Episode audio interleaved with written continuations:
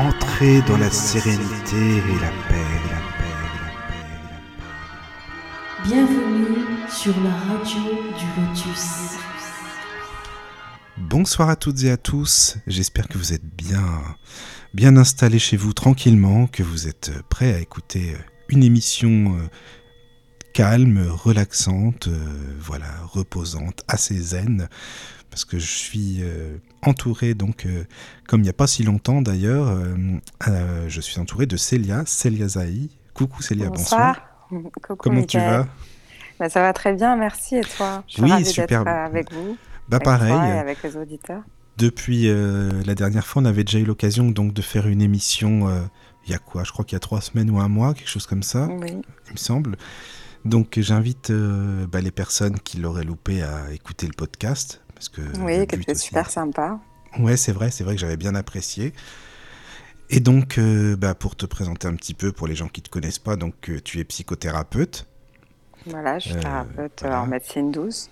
voilà, médecine douce. Et puis, donc tu, tu as écrit un livre, bah, on va en parler, hein, un livre qui s'appelle Nouveau départ.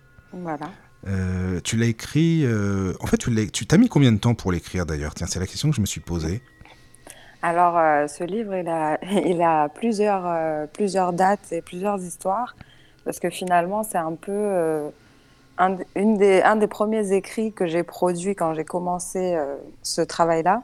Donc, le travail de, de coach, d'accompagnant, après avoir euh, passé ma certification en hypnose, euh, notamment, et avoir démarré mon, ma maîtrise Reiki.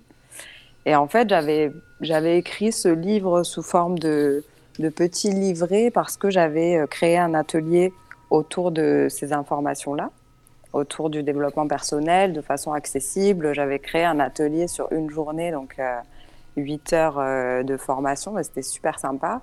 Et donc l'idée au départ de, ce bouquin euh, que tu as lu, c'était d'être un support pour cet atelier-là. C'est un support que j'ai du coup que j'ai écrit, j'ai dû mettre un mois après, j'ai vraiment différentes façons d'écrire, mais celui-là, j'ai dû mettre un mois à l'écrire. Euh, j'ai écrit tous les jours pendant un mois. Ah oui, Après, euh, j'ai mis euh, quand même peut-être plus d'un an et demi à, à prendre toutes ces, à connaître, rencontrer toutes ces informations, à les mettre, les mettre en forme dans ma tête, à créer un atelier.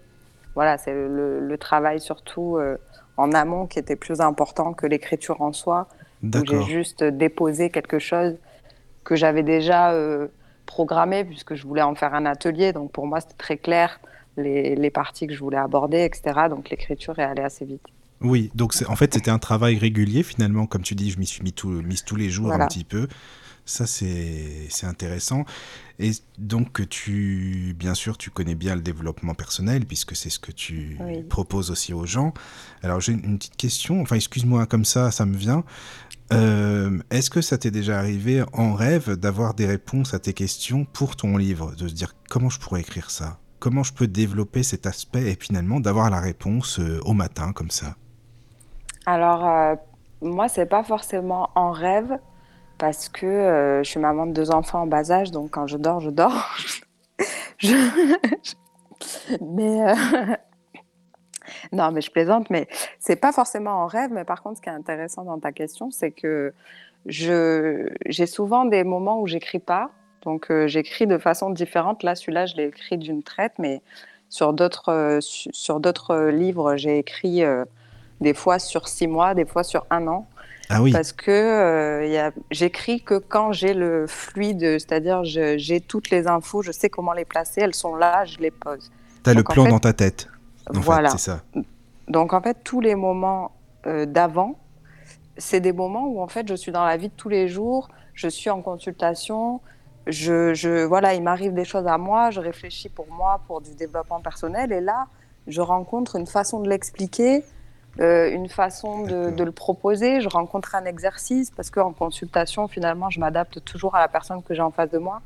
Donc je crée des exercices euh, personnalisés qui, des fois, euh, finalement, je me dis, ah ben tiens, ça c'est une nouvelle façon de l'expliquer Oui, qui me semble intéressante euh, parce que euh, elle est simple, elle est accessible.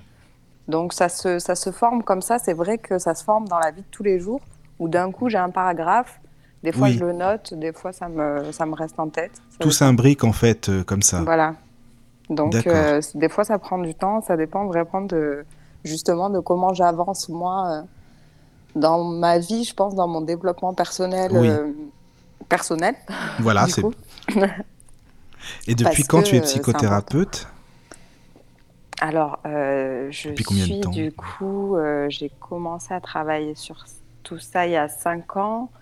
Euh, j'ai vraiment monté mon entreprise il y a quatre ans. il y a quatre ans maintenant.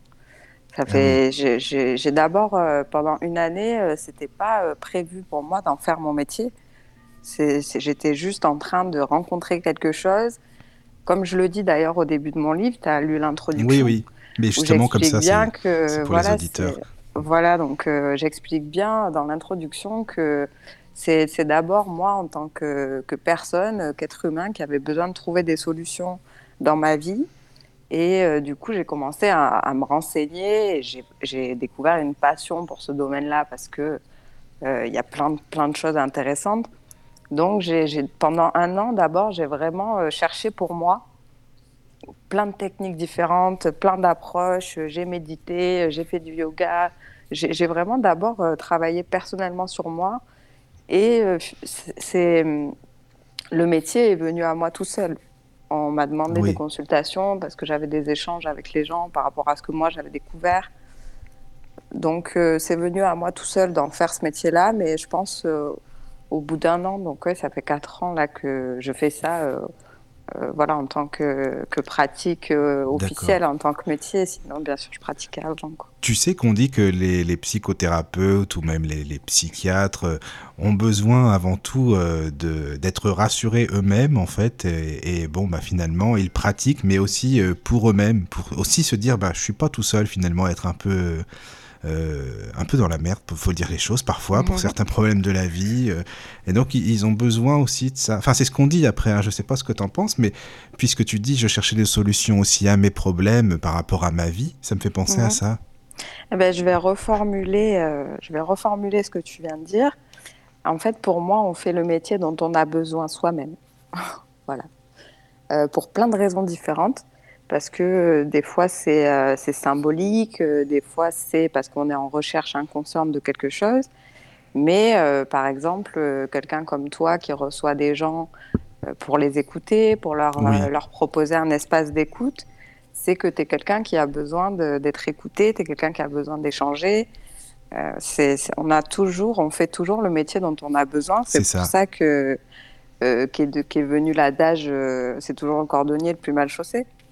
Mais oui, c'est vrai. Finalement, euh, c'est d'abord euh, pour raison, qu'on fait les choses, en tout cas si c'est avec passion.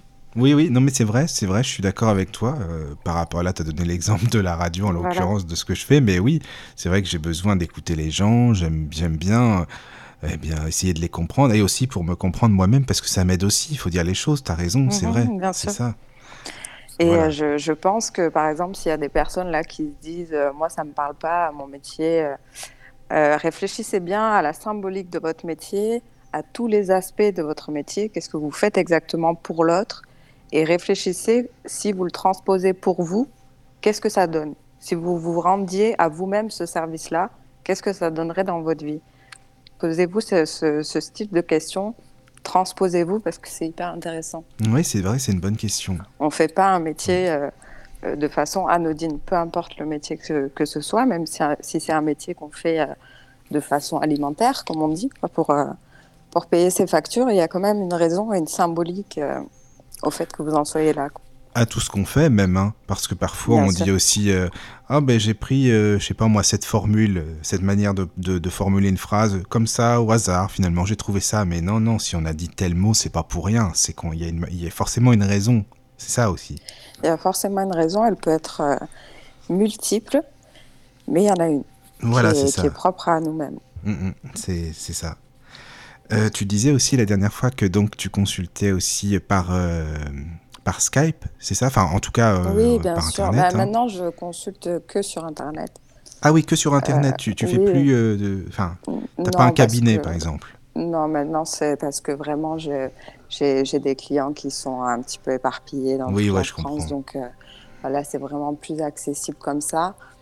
Donc euh, voilà, vous pouvez prendre rendez-vous en ligne, vous pouvez me téléphoner. De toute façon, le rendez-vous en ligne, il faudra que je vous le confirme par mail. Donc voilà, mais n'hésitez pas. Mais dis-moi par rapport à ça justement, là, par rapport à prendre les consultations en ligne, est-ce que tu penses que les gens qui te consultent par Internet sont plus enclins à te raconter des choses vraiment euh, même privées que les personnes qui sont en face de toi. Parce qu'à la limite peuvent se dire bon bah cette personne là euh, bon bah je, je, suis pas à côté d'elle bon je la vois pas euh, limite je peux me lâcher un peu plus je peux raconter mes petits trucs de ma vie et tu vois est-ce que tu penses qu'il y a plus une barrière quand la personne est en face de toi ou non selon ce qu'on t'en a perçu? Alors, il, se trouve que moi, particulièrement, dans ce que je fais et dans ce que je propose, c'est moi qui parle. donc, oui, donc euh, évidemment, si c'est ça, forcément tu. voilà, en fait, dans le sens que c'est moi qui les, qui les découvre, c'est moi qui leur dis qui ils sont, euh, comment ils fonctionnent, etc. Donc c'est vrai que moi, de toute façon, qu'on soit avec moi ou pas, on est un peu mis à nu, quoi. Il faut l'accepter. Mais c'est toujours, euh, de toute façon, avec beaucoup de bienveillance. Le but, c'est d'aller trouver les blocages et de, et de, de, de, de trouver une, une, issue positive et de les modifier, de modifier les schémas qui posent problème. Donc euh, c'est vrai que ça pose pas, ça, ça, crée pas. Euh, la seule différence, c'est que quand j'étais en, en, physique, je faisais des soins du corps, et c'est vrai que ça c'est sympa. Euh, c'est pas voilà, on retrouve pas la sensation oui, voilà, du soin du corps quand je suis quand je suis sur internet. Après ça. je le ferai sous forme de retraite. Je prendrai des moments où je ferai des retraites vraiment de développement personnel, de méditation et où j'inclurai des soins euh, en physique. Oui, oui, oui, tu peux. Et puis aussi, euh, même par Internet, proposer des... Tu le fais, tu disais, hein, des relaxations, des méditations guidées. Ça, c'est bien aussi. Voilà, il y a plein de, plein de façons de, de faire. Maintenant, c'est vrai que là, par rapport à, à, ma, vie, à mon métier d'écrivain aussi, euh, c'est plus pratique pour moi et plus ouvert sur le monde de, de consulter comme ça. Maintenant, si vous êtes quelqu'un qui avait vraiment besoin d'une rencontre physique, il va falloir que ce soit en Occitanie, en France. Oui, j'imagine. Mais, euh, mais c'est jouable, il faut juste essayer de me contacter, voir comment on peut s'arranger pour le prendre à l'avance. D'accord. Voilà, bah en tout cas, je ne sais pas si tu as autre chose à rajouter pour moi, c'était pour la petite introduction en fait, pour que les gens te situent un petit peu, parce que je sais qu'il y a pas mal de nouveaux auditeurs, donc si tu as quelque chose pour l'intro à dire, n'hésite pas. Ah ben, si, en tout cas, euh, au-delà de, cette émission qu'on va faire, où vous allez un petit peu plus aussi découvrir ma façon de travailler, si vous avez envie d'en savoir plus, vous pouvez aller sur mon site internet, donc euh, céliazaïd-coach.fr.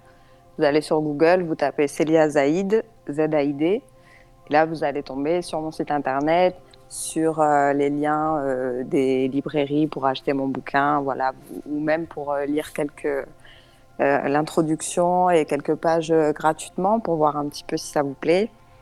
Donc euh, voilà, si vous voulez en savoir plus, vous pouvez aller chercher un petit peu sur Internet. Je vous incite à le faire, n'hésitez pas, vraiment. Merci. Et puis, si vous voulez aussi appeler, hein, il faut le dire, il y a toujours le lien Hangout qui est ouvert, donc n'hésitez pas. Parce que Célia, je sais que tu es comme moi aussi, tu aimes bien quand les gens participent, quand c'est interactif. oui, c'est avec plaisir. C'est plus sympa. Bah, oui, s'il y a des questions à poser. Alors, Célia, elle est très pro, hein. je préfère vous le dire quand même, je le dis. Hein. Non, tu sais pourquoi Célia? Parce que, en fait, je vais t'expliquer, euh, c'est que la, la, fois dernière, en fait, euh, il y avait une personne qui a appelé, Florence. Oui. Et puis, euh, elle, je sais plus comment ça s'est passé, elle s'est dit, bon Célia, enchantée, merci, enfin bon. Et comme d'un coup, tu la vous voyez, elle s'est dit, oh là là, oh là là. Et puis après, je dis, ah oui, non, mais Célia, elle est pro, parce que les gens, en général, ils se tutoient à la radio quand ils appellent tu vois Ah oui, ah oui moi et, je pense pas. Et après, euh... eh ben non, mais je sais, non, mais c'est pour ça, c'est pour ça que je préfère prévenir les auditeurs. Ne vous inquiétez pas, hein. elle va pas vous manger, Célia, c'est juste qu'elle vous voit, bah, parce que je suis bon, très bah, sympa. non, vraiment. Non, mais parce que tu sais, ça l'a refroidi un peu après, je te le dis, parce qu'elle s'est dit, oh mais mince, mince, comment je fais maintenant et tout, parce que quand tu t'y attends pas. C'est une forme de politesse. Bah oui, je sais, je comprends. C'est simplement ça, je suis éduquée comme ça. Bah oui. Mais, mais au début, je t'ai vous voyez aussi, je sais pas Oui, mais au début, c'était hors antenne, c'est pour ça. Oui, oui, voilà. ça, je, je suis, je suis euh, éduquée comme ça, mais c'est juste une forme de politesse, donc euh, vraiment. Non, non, mais je, ça, je, je le dis d'avance aux auditeurs. Si, si Célia vous, vous voit, c'est normal, ne vous inquiétez pas, il n'y a pas de souci. Voilà, vous pouvez appeler. c'est bon pas que c'était une particularité, j'en ai tellement. non, non, non. Non, t'inquiète pas. C'était pour le dire d'avance quand même. Sinon, ils vont fuir après. Il faut pas qu'ils fuient, ces auditeurs, quand même. Ah bah non, enfin, voilà. dommage. Hein. S'ils fuient la politesse. Ouais, exactement. T'as tout compris. Enfin bon. Donc voilà, bah, si tu veux, en fait, euh, bah, on peut commencer euh, par rapport au livre que tu as écrit, donc euh, Nouveau départ. D'ailleurs, c'est moi qui t'avais demandé de parler de Lego, si tu étais d'accord. Qu'est-ce que Lego? De faire une émission consacrée à, Lego. Alors, est-ce que tu pourrais nous parler tout d'abord, parce que je pense que c'est important de le dire, avant de parler de Lego, de ce que toi tu as appelé dans ton livre le monde intérieur et le monde extérieur de chacun d'entre nous, notre monde intérieur et extérieur. Qu'est-ce que ça veut dire pour toi exactement? Alors, euh, il faut que je précise que, évidemment, pour comprendre l'ensemble du monde intérieur, il faut lire le livre jusqu'au bout. Je ne peux pas euh, ah oui, ça, faire 4 euh, heures de. Non, puis on va pas, faut pas le spoiler non plus. Le but, c'est que les gens le lisent après, quoi. Enfin, c'est ça qui est important. Bien sûr, mais en plus, en soi, c'est quand même très complet, mais très classiquement le monde intérieur, ça va être vraiment euh, tout ce qui fait qu'on est nous, tout ce qui nous compose. Donc, euh, aussi simple que je suis le second de fratrie, ou je suis euh, une femme ou un homme, ou je suis, j'en sais rien, je fais tel métier, j'ai vécu ça. voilà, ça peut être tout et n'importe quoi. Le monde intérieur, c'est ce qui vous compose. Et le monde extérieur, c'est la réalité. D'accord. Et en fait, l'idée, c'est d'arriver à comprendre, enfin l'idée de ce livre, c'est d'arriver à comprendre de façon très simple euh, qu'est-ce qui fait, euh, en fait, notre monde intérieur agit sur le monde extérieur dans le sens qu'on est bloqué dans notre vision des choses à cause de ce monde intérieur. Et l'idée, c'est d'aller trouver euh, qu'est-ce qui modifie ma vision de la réalité qui m'appartient, en fait. Qu'est-ce qui est la réalité et qu'est-ce qui appartient à ce que je suis? Et à comment je vois les choses. D'accord. Donc le monde intérieur, en fait, euh, c'est euh, nos émotions, nos intuitions, tout ce que l'on ressent euh, vis-à-vis des autres, c'est ça Voilà, c'est vraiment tout ce qui compose. Ben, justement, on va parler de l'ego. L'ego, c'est vraiment cette barrière protectrice entre notre monde intérieur et l'extérieur. Et l'ego, c'est simplement une énergie qui renvoie à nous-mêmes. Alors cette énergie, elle peut se, diffuser de différentes façons, on va en parler. Mais en fait, l'idée, c'est de dire qu'on est, on est quelqu'un à part entière, donc on a une histoire, on est né un tel jour, on, a, on est euh, à telle place dans la famille, on a une telle famille, on a voilà, euh, des parents, on a son ami, on a chacun son histoire, et ça, c'est le monde intérieur. C'est la façon dont on perçoit les choses en fonction de ce qu'on connaît. Et le monde extérieur, c'est la réalité, c'est ce qui se passe sous nos yeux. Et en fait, l'ego, ça va être vraiment les mémoires de tout ce qu'on a pu euh, rencontrer et vivre dans notre vie, surtout au niveau traumatique, et qui fait qu'on va se protéger. Oui, parce que tu parlais de 0 à 6 ans, toi déjà, à la base, c'est la base. Alors ça, c'est la base forcément des fondations euh, psychiques. De 0 à 6 ans, on va vraiment développer les toutes premières sensations, euh, bonnes ou mauvaises. Et en fait, le, cerveau enregistre absolument tout, qu'on en ait conscience ou pas. Il enregistre des milliards d'informations autour de nous. Donc, un bébé euh, qui est nourrisson, qui ne peut pas s'exprimer euh, oralement euh, comme, comme un, adulte, il va quand même engranger plein, plein, plein d'informations et c'est ce qui va lui permettre de grandir et de progressivement rencontrer la parole, rencontrer la marche, etc., par mimétisme, parce que le cerveau aura pris toutes ces petites informations qui sont là dans son inconscient. Donc en fait, le, cerveau, donc, on a le, les informations conscientes, celles qu'on connaît. On a les, les, qui sont là face à nous tout le temps, auxquelles on pense, c'est-à-dire là, je vais prendre ça, là, je prends la décision de faire ça. Et l'inconscient, c'est tout ce qui est acquis. Donc, euh, ça peut être euh, dans le, entre guillemets, dans le bon comme dans le mauvais, même si je, J'aime pas vraiment cette expression, mais c'est tout ce qui est acquis. Donc c'est par exemple, euh, on a tous à un moment donné appris euh, à marcher ou à manger, etc. Et en fait, ces actions-là, notre cerveau, il a plus besoin d'être dans la conscience active, c'est-à-dire de dire là, je mets la cuillère dans le bol, je la porte à ma ah bouche. Ça, c'est l'actif, c'est le conscient actif. L'inconscient, c'est le fait que ça se fasse tout seul. Oui, d'accord. Et tu as donné un exemple que j'ai trouvé intéressant par rapport à l'inconscient. que justement par rapport au côté aussi positif et négatif de pensée positive, tu sais, quand tu as expliqué euh, le, la femme et le mari, donc la femme qui dit à son mari, écoute, euh, n'oublie pas tes clés euh, pour entrer, ou alors soit tu le formules de cette manière-là, ou tu vas encore oublier tes clés, enfin tu te souviens, enfin c'est dans ton bouquin évidemment, mais Oui, oui. Alors ça, c'est c'est aussi de la PNL, mais c'est différentes choses. Il y a le fait que le cerveau ne comprend pas la négation, il prend juste l'information comme elle est.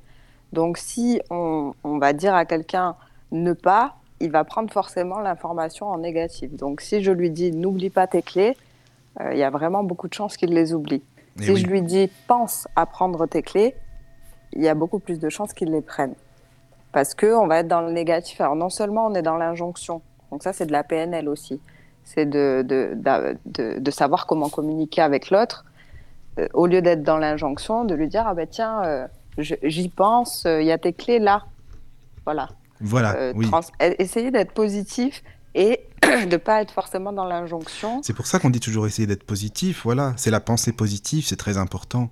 Et parce que ça active aussi chez les personnes le monde intérieur.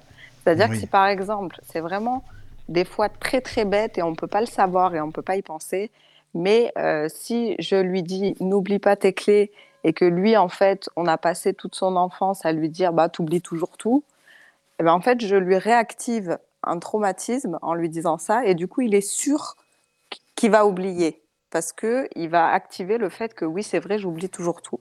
Donc si c'est vrai, si c'est vrai pour moi, c'est réel, Ça sera pareil. c'est ma Oui, réalité. c'est ça, ouais. Oui, oui, oui.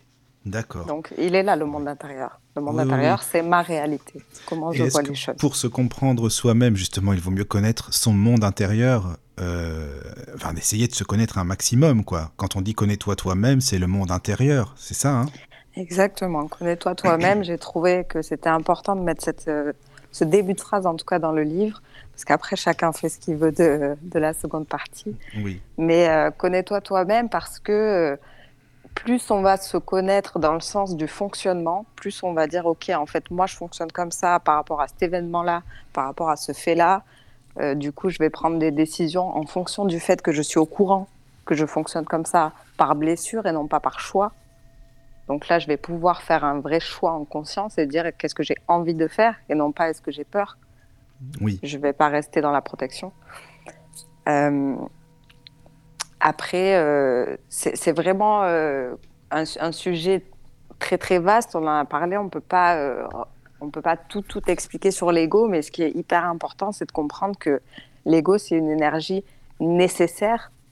Elle existe pour qu'on puisse avoir conscience de nous-mêmes et pour que quelque part on ait peur de la mort. Parce que si on n'a pas conscience de nous-mêmes, on n'existe pas, donc on n'a oui, pas peur de la mort. Je comprends. Bah, justement, c'est bien que tu. Parce que j'avais une question par rapport à ça. C'est bien, tu lis dans mes pensées. C'est de la télépathie. pas. J'allais te dire, justement, l'ego, il ne faut pas le tuer, forcément, l'ego. T'es d'accord? S'il n'y avait pas d'ego, qu'est-ce qui se passerait pour nous? Parce que tu as des gens, en fait, qui disent l'ego, il faut le tuer. T'es d'accord? Tu as deux écoles. T'as une école, ils disent non, non, l'ego, euh, c'est vraiment fort négatif, euh, c'est pas bon et tout. Et t'as l'école, bah, comme toi, tu dis, euh, bah, c'est important quand même, l'ego, au moins. Enfin, donc, qu'est-ce que ça ferait si on n'avait pas du tout d'ego? Alors, on va, on va beaucoup voir, de toute façon, euh, dans mon travail et dans ce que j'écris, que moi, je suis de l'école de l'équilibre. Pour moi, le oui ou le non, c'est trop succinct. Le bien ou le mal, c'est pas assez, euh, c'est pas assez euh, profond comme explication. C'est pas aussi simple que ça. Euh, on peut pas être tous faits avec un ego et dire simplement, il faut le tuer. Non, il y a une raison à ça.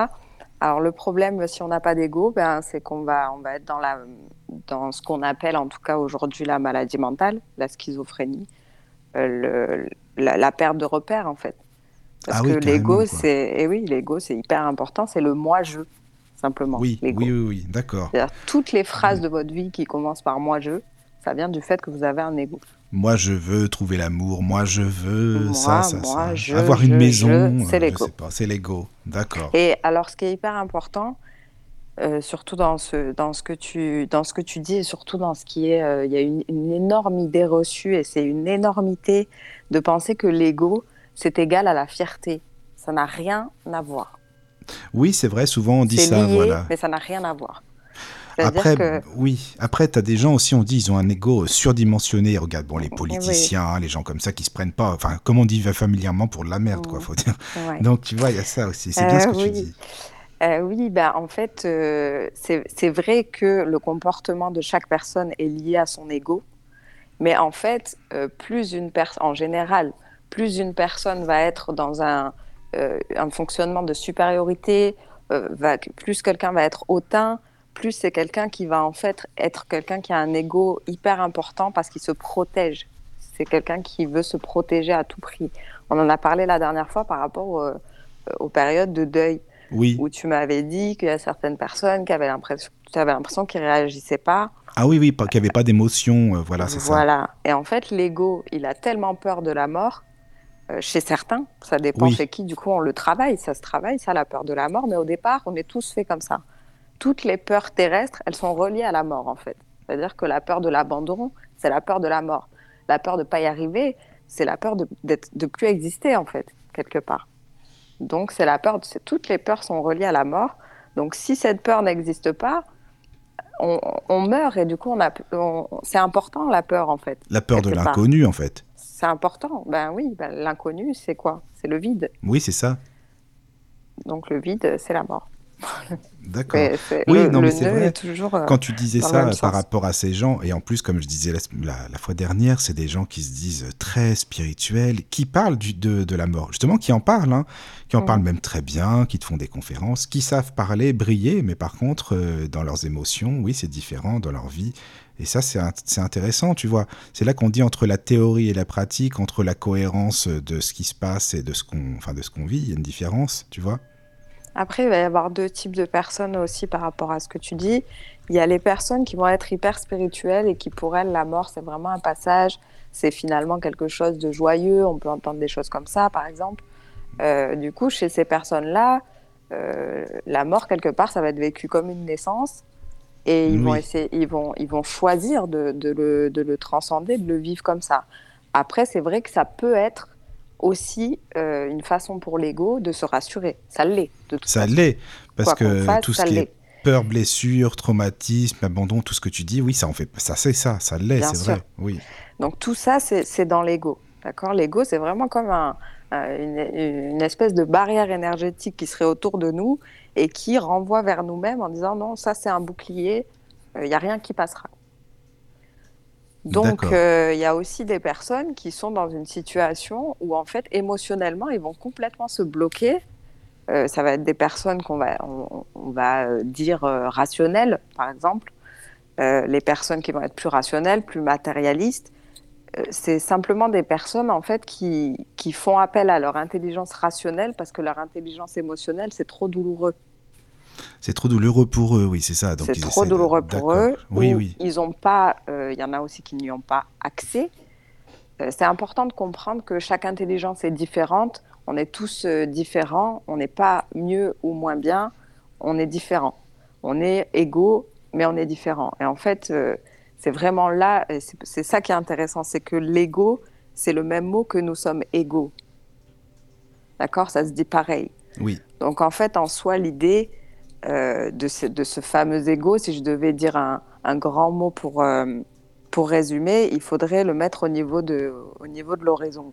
C'est-à-dire de dire je suis pas mieux, je suis pas moins bien que les autres, je suis moi-même, je suis égal et je, je, je, vais essayer d'être moi-même, simplement. De pas être euh, pareil, de pas me comparer, que ce soit dans le bon ou dans le moins bien. Et c'est vrai qu'on a des personnes qui, là où on va dire elles ont un ego surdimensionné, c'est qu'en fait, c'est des personnes qui vont être dans un, une, sensation de supériorité qui les protège de leur sensation d'infériorité, tout simplement. D'accord. Oui, je comprends.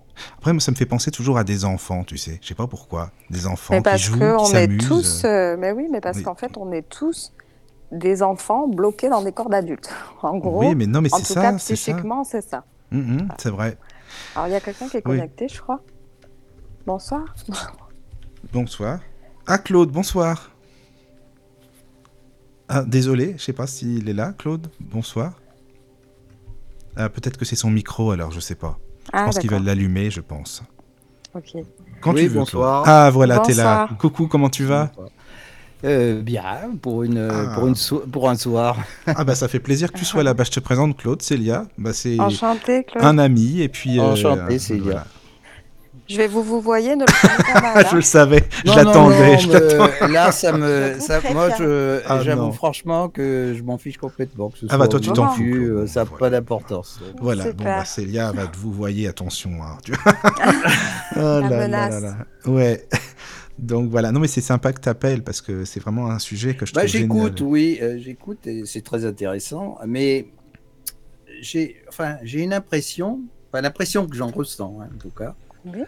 euh, c'est euh, de voir qu'une seule facette de, du monde. C'est-à-dire que moi, ce que je, enfin, euh, ce que ce que je ressens, tout au moins par rapport à ce que j'ai écouté, j'ai l'impression un petit peu euh, de voir que qu'un côté de la réalité, un peu comme dans le film Matrix. Tiens, si on prend l'exemple. Ah oui. D'accord. C'est-à-dire de voir que le côté euh, extérieur du monde, ce que j'appelle le monde ordinaire, c'est-à-dire le monde dans lequel on vit, avec toutes les expériences que l'on vit, etc. Et il y en a beaucoup qui parlent effectivement de l'enfant intérieur. Alors, euh, c'est pareil, il y a des définitions, enfin des ressentis qui sont complètement différents euh, par rapport à ça. Bon, ça, je Bien le sûr. comprends tout à fait, c'est en fonction des personnalités, etc. Et là où je suis pas très, euh, enfin, je suis pas d'accord, c'est par rapport à vous parliez de la mort tout à l'heure. Oui.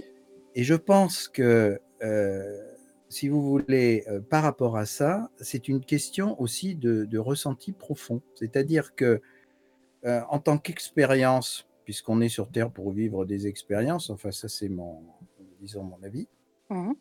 Euh, par rapport à ça, je considère que l'être humain, justement, a ces deux facettes, c'est-à-dire à ce côté effectivement euh, physique, avec l'ego, euh, le mental, et à un autre aspect que j'appelle métaphysique, qui est l'aspect de l'entité que nous sommes réellement et qui, elle, est euh, consciente justement euh, euh, du monde dans lequel elle vit. C'est-à-dire que je considère la Terre un petit peu et la vie que l'on mène comme une matrice.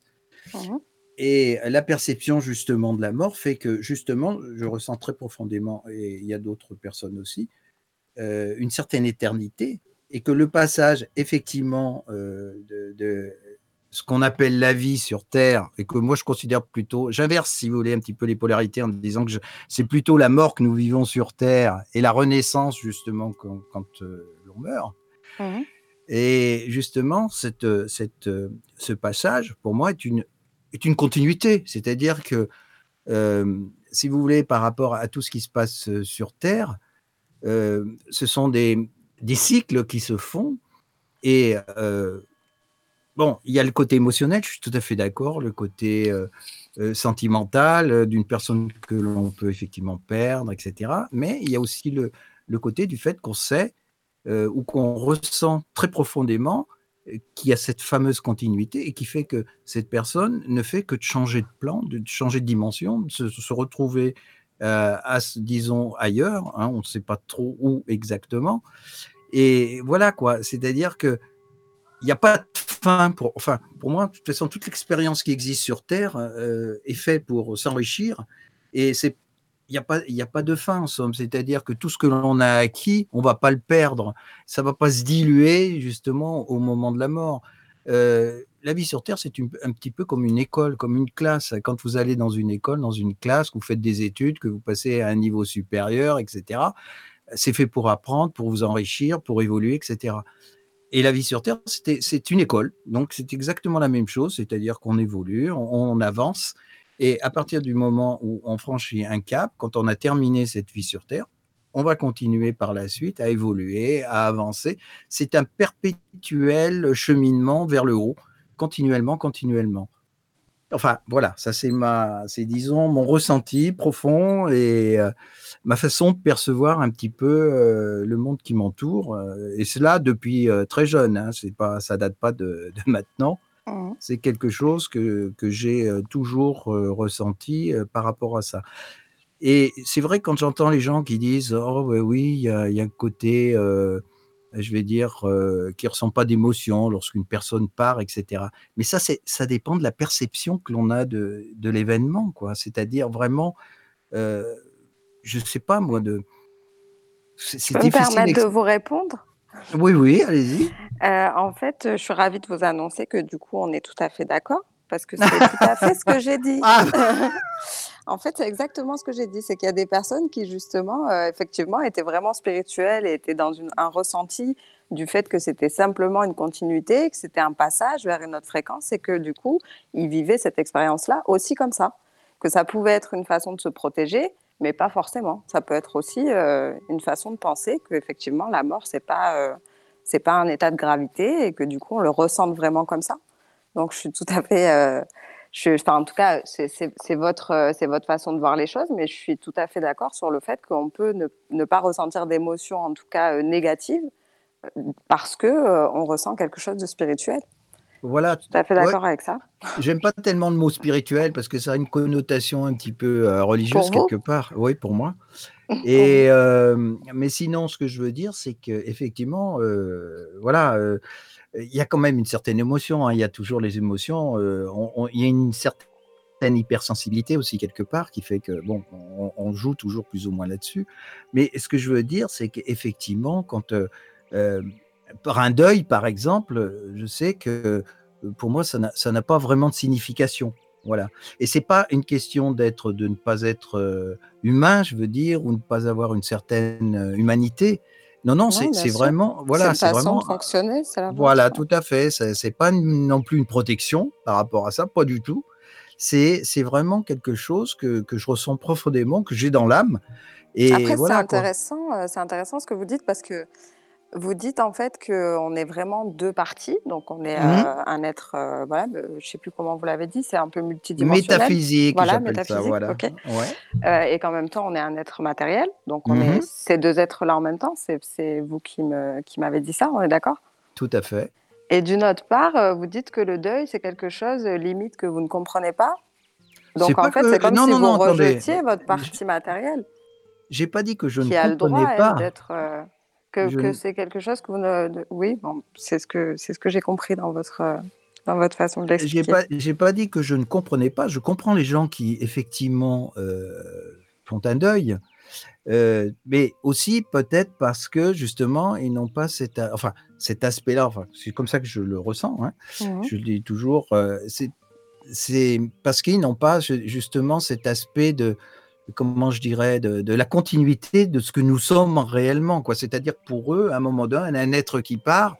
euh, Pour eux, c'est définitif, quoi. C'est-à-dire que bon, ils ne le reverront jamais, euh, c'est sans retour, etc., etc., etc. Non, mais peut-être aussi que c'est simplement de se dire, tout en étant quelqu'un de d'hyper spirituel, mais en fait d'avoir conscience que matériellement, on va plus revoir cette personne. Moi, je, je pense que c'est ça, en fait. donc c'est la fin d'une histoire. Enfin, de, euh, je pense c'est la fin d'une histoire terrestre. de ne pas Moi, je pouvoir je suis- l'entendre, la personne, une pouvoir. convaincue, hein. Mais, bah voilà, je, tu- je- je suis, mais on est quand même dans une histoire terrestre. Donc, si demain je perds quelqu'un qui est, qui est proche de moi physiquement, dans la matière, euh, même si je, effectivement, je vais être euh, en paix spirituellement dans, ma, dans mon esprit et dans mon cœur, parce que je vais savoir effectivement que peut-être il est sur une autre fréquence simplement. Mais par contre, matériellement, je vais ressentir un manque, je vais ressentir un deuil, parce que je vais devoir m'habituer à une autre, euh, une autre forme de présence.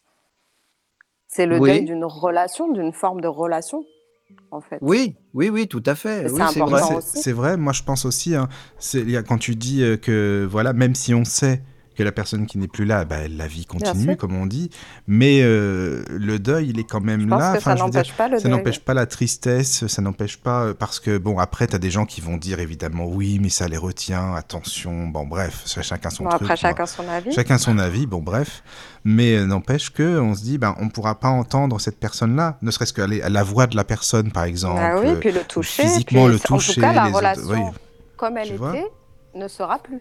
C'est ça, elle sera Ça ne plus. veut pas dire qu'il n'y a plus de relation. Mais ça- oui, voilà, même si ça- il y a peut-être la relation, elle est là, il y a des signes qu'on nous envoie, il y a plein de choses certainement. c'est Mais c'est vrai que le- je vois ce que tu veux dire, le physique n'est plus là quand même en fait. Voilà, Même si on sait que la personne, elle est là quand même, elle veille peut-être sur nous, elle est là, mais enfin tout à fait. c'est Chacun après sa chacun. conception de l'aspect spirituel, mais Voilà. comme vous l'avez très bien dit, euh, Claude, on a ces deux aspects-là en nous, donc il faut bien traiter aussi l'aspect matériel. Oui, que, que nous avons et qui existe et qui euh, est, est en train de vivre une, une, fin de, une fin. Peu importe si c'est justement qu'une fin matérielle, ça reste quand même une fin. Oui, mais ça peut se traiter à différents niveaux. Absolument. Absolument. Oui, c'est c'est ça. euh, je, je sais pas, il y a des, il y a, oui, beaucoup de personnes qui diront, c'est, mais c'est c'est pas grave. Enfin, c'est pas que c'est pas grave, mais oh, ça va aller quand même. Allez, hein, ça va passer. Non, ça- ouais, mais ça, je suis vois, pas. bon, c'est pareil, oui, ce, Moi, ça, je type trouve de langage, je suis pas d'accord, non plus. Moi non plus, voilà, Claude, c'est Mais ça. là, je je trouve. pense qu'on est plus sur des personnes, justement, bloquées Qui sont émotionnellement bloqués, voilà, dans la ça. matière, Oui, oui, oui, vraiment, oui. qui veulent pas ressentir, justement, ces émotions-là Mm, et mm. qui sont bloquées, et qui sont pas euh, dans la spiritualité, parce que sinon, il y aurait pas ce... Et moi, quand je dis spirituel, par contre, il n'y a pas de bagage. hein. Au contraire, je me sens très libre quand je Mm. Oui, dis spirituel. oui, oui. Je me sens libre euh, de, de, de mes mots, de ce que j'en pense, de mon ressenti. Je suis, euh, voilà, libre. Oui, oui, ça va. Mais, non, mais spirituel, je le prends comme ça. Mais c'est marrant. Bah voilà, parce que quand tu disais, par exemple, là, Claude Célia, ah non, mais spirituel, euh, ou Claude qui disait, bah non, mais pour Oui, moi, c'est voilà. pas le, je le prends pas de cette manière-là, ce mot. Bah voilà, comme on dit, oui, chacun a sa vérité, comme tu parlais Bien tout à l'heure euh, Et elle existe. au hein. début. Elle À existe. partir du moment où c'est réel pour soi, c'est une réalité. Oui, oui, oui, Elle oui. Et quand tu, tu parlais aussi euh, par rapport à tout ça, euh, les, go- les croyances limitantes, qu'est-ce que tu appelles nos croyances limitantes? Alors, nos croyances limitantes, ça peut aller de euh, je suis nulle en maths à euh, je suis euh, quelqu'un, euh, je- j'en sais rien, par exemple, je, je- enfin, ça- c'est c'est vraiment tout type de croyances qui sont euh, dans, un, dans une forme de rabaissement de nos capacités. Euh, D'accord. Ça, j'y arriverai pas. Euh, ça, c'est pas mon truc. Pour des, pour des choses vraiment basiques, en fait, ça, moi, c'est pas dans, mon, dans ma personnalité de faire ça. Je suis pas chanteuse, je suis pas médecin, je suis pas assez intelligente. Euh, Oui, oui, oui. Donc ça, c'est les C'est croyances se limitantes. dévaloriser, en fait. Voilà, c'est en tout cas euh, ça- c'est- pas forcément parce que par exemple, on peut être tout simplement, je sais pas, euh, dans la vie de tous les jours. En fait, si je te dis, est-ce que tu me crois si je te dis que dans un mois tu es millionnaire? Ah bah si tu me les donnes, oui. Non, mais est-ce que Non, je te de, toi-même, De moi-même, oui. Bah oui, je te dirais non. Voilà. Donc en fait, si tu veux, si tu me dis non, bah, tu as raison. Et si tu m'avais dit oui, bah, tu aurais eu raison aussi. Oui, parce qu'on Parce peut que- jamais savoir ce qui se passe demain. Et parce que surtout, euh, c'est en fonction, alors ça, c'est encore un autre sujet, mais c'est quand même important, mais euh, les opportunités, elles vont, se, elles vont surgir là où on, où on porte notre attention. Donc si dans notre pensée, on est « je ne serai pas millionnaire, ça ne se peut pas », notre attention ne va pas être portée sur les opportunités qui pourraient nous rendre millionnaires. Alors que si on est persuadé qu'on va Oui, devenir millionnaire, notre cerveau, il va être euh, euh, occupé à rechercher des opportunités pour devenir millionnaire. C'est comme oui, ça on va être en focalisé fait. là-dessus, quoi. Après, je dis ça, là, c'est vraiment des grosses phrases de. Oui, pour te donner un exemple concret, hein, évidemment. Euh, Oui. C'est pas, de toute façon, c'est pas. euh, c'est- c'est l'argent en soi tout seul ne sert à rien. hein. Donc, c'est pas la question, mais voilà, c'est pour, c'est pour avoir une image. Mais pour te dire que voilà, les croyances limitantes, c'est par exemple ce genre de croyances. Parce Oui. qu'à partir du moment où tu as une croyance négative, elle t'empêche d'aller où tu veux aller. Parce que si tu es persuadé que tu es nul en maths, eh ben, tu es nul Ah en bah maths. tu seras nul et tu es nul, tu oui, ça c'est nul. sûr. C'est comme ça. C'est sûr. Donc les croyances limitantes, c'est ça. Après, d'où elles viennent, elles peuvent venir de plusieurs endroits. Donc soit elles peuvent venir effectivement de la petite enfance, dans le sens d'une affirmation négative qui aurait été répétée par un parent ou par un, en tout cas quelqu'un de plus âgé. Donc ça peut être aussi un, grand frère ou une grande sœur ou un cousin. Enfin vraiment, ça peut être quelqu'un de plus âgé euh, simplement qui est autour de vous et qui répète sans cesse. Par exemple, toi t'es pas jolie ou bon, voilà, on ne sait pas le harcèlement scolaire, etc. Ça, crée euh, ce genre de problématique. Et en fait, ça peut être aussi dû à, euh, par exemple, moi toute seule dans mon coin, je me suis lancé un défi, je le tente, j'y arrive pas, je me sens en échec, je, mets, je me mets en tête que ça, c'est pas mon truc et que j'y arrive pas. Donc évidemment, tu n'y arriveras Donc pas. je peux la créer aussi. Ouais, Voilà. Les ouais, croyances limitantes, c'est ça. Ça, ça, peut être, ça peut venir de l'extérieur ou ça peut être créé. Et le cerveau, euh, dans le cerveau, on a des pensées actives, donc euh, conscientes, celles qu'on entend, celles qu'on voit passer, qu'on entend, qui nous, voilà, il faut que j'aille faire les courses, il faut que j'aille ici, il faut que j'aille. Mais ça, c'est les pensées actives. Et on a les pensées inconscientes. Et ces pensées inconscientes-là, il y en a des milliers et des milliers par jour. qu'on n'entend pas, qui sont sous-jacentes et qui en fait sont des pensées qui sont ancrées. Donc c'est comme je t'expliquais tout à l'heure pour la marche. Oui. Tu as la pensée active, c'est ce dont tu as besoin de penser tout de suite, ce à quoi tu as besoin de penser tout de suite. Et tu as les pensées inconscientes qui sont déjà actives, qui sont déjà euh, engagées. Voilà. Le, le cerveau a pris, ok, c'est bon, on n'a plus besoin de les réactiver, elles se réactivent toutes seules. Hmm, Donc si on ne travaille pas, c'est-à-dire si déjà on ne va pas chercher à savoir comment on fonctionne, on ne pourra pas connaître nos croyances limitantes. Et si on ne les connaît pas, on ne pourra pas les transformer en schéma positif. Oui, Le, le cerveau, c'est une machine. c'est une machine, ouais, voilà, c'est ça. Et tu disais aussi par rapport à l'ego, euh, donner un conseil à un ami, par exemple. Tu disais, euh, Oui. bon bah voilà, il y a un ami qui me demande un conseil. Bon bah il est bien gentil, mais il suit pas mes conseils. Donc euh, quel est Ouais. l'intérêt? Ça commence à me casser la tête, ça. Donc euh, l'ego, il en prend un coup, si on peut dire ça comme ça. Enfin, qu'est-ce que tu en penses de ça? Ça se passe comment en fait? Alors, il y a plusieurs, justement, en plus, il y a plusieurs façons de donner un conseil. Il y a le conseil qu'on nous demande et il y a le conseil qu'on ne nous a pas demandé. C'est sûr, on le donne, est mais on ne l'a pas demandé. Oui, oui. D'accord Donc, le conseil qu'on ne nous a pas demandé, déjà, c'est vraiment un conseil égotique. C'est-à-dire que vraiment, c'est un conseil qui surgit de soi-même par rapport à son expérience, à son ego, et à un moment donné où on se sent, nous, dans une meilleure position de trouver la solution que l'autre personne. Donc, l'ego agit. Des fois, c'est le cas, hein. c'est pas la question. Mais en tout cas, l'ego agit, et là, il va se proposer. Il va dire, voilà, euh, moi, j'ai un conseil à te donner. Ça, c'est la première phase du conseil.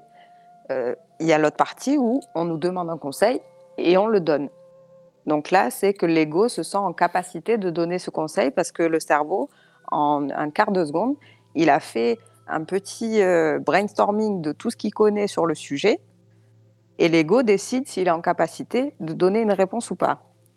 D'accord? Mhm, D'accord. Donc ça, c'est la première phase du conseil. Oui. Et la deuxième, c'est qu'en fait, on donne le conseil et à ce moment-là, il va y avoir une, une échelle qui est très importante, peu importe comment on a donné le conseil, c'est de savoir quelle est notre intention dans le fait de donner ce conseil. Voilà, c'est ça.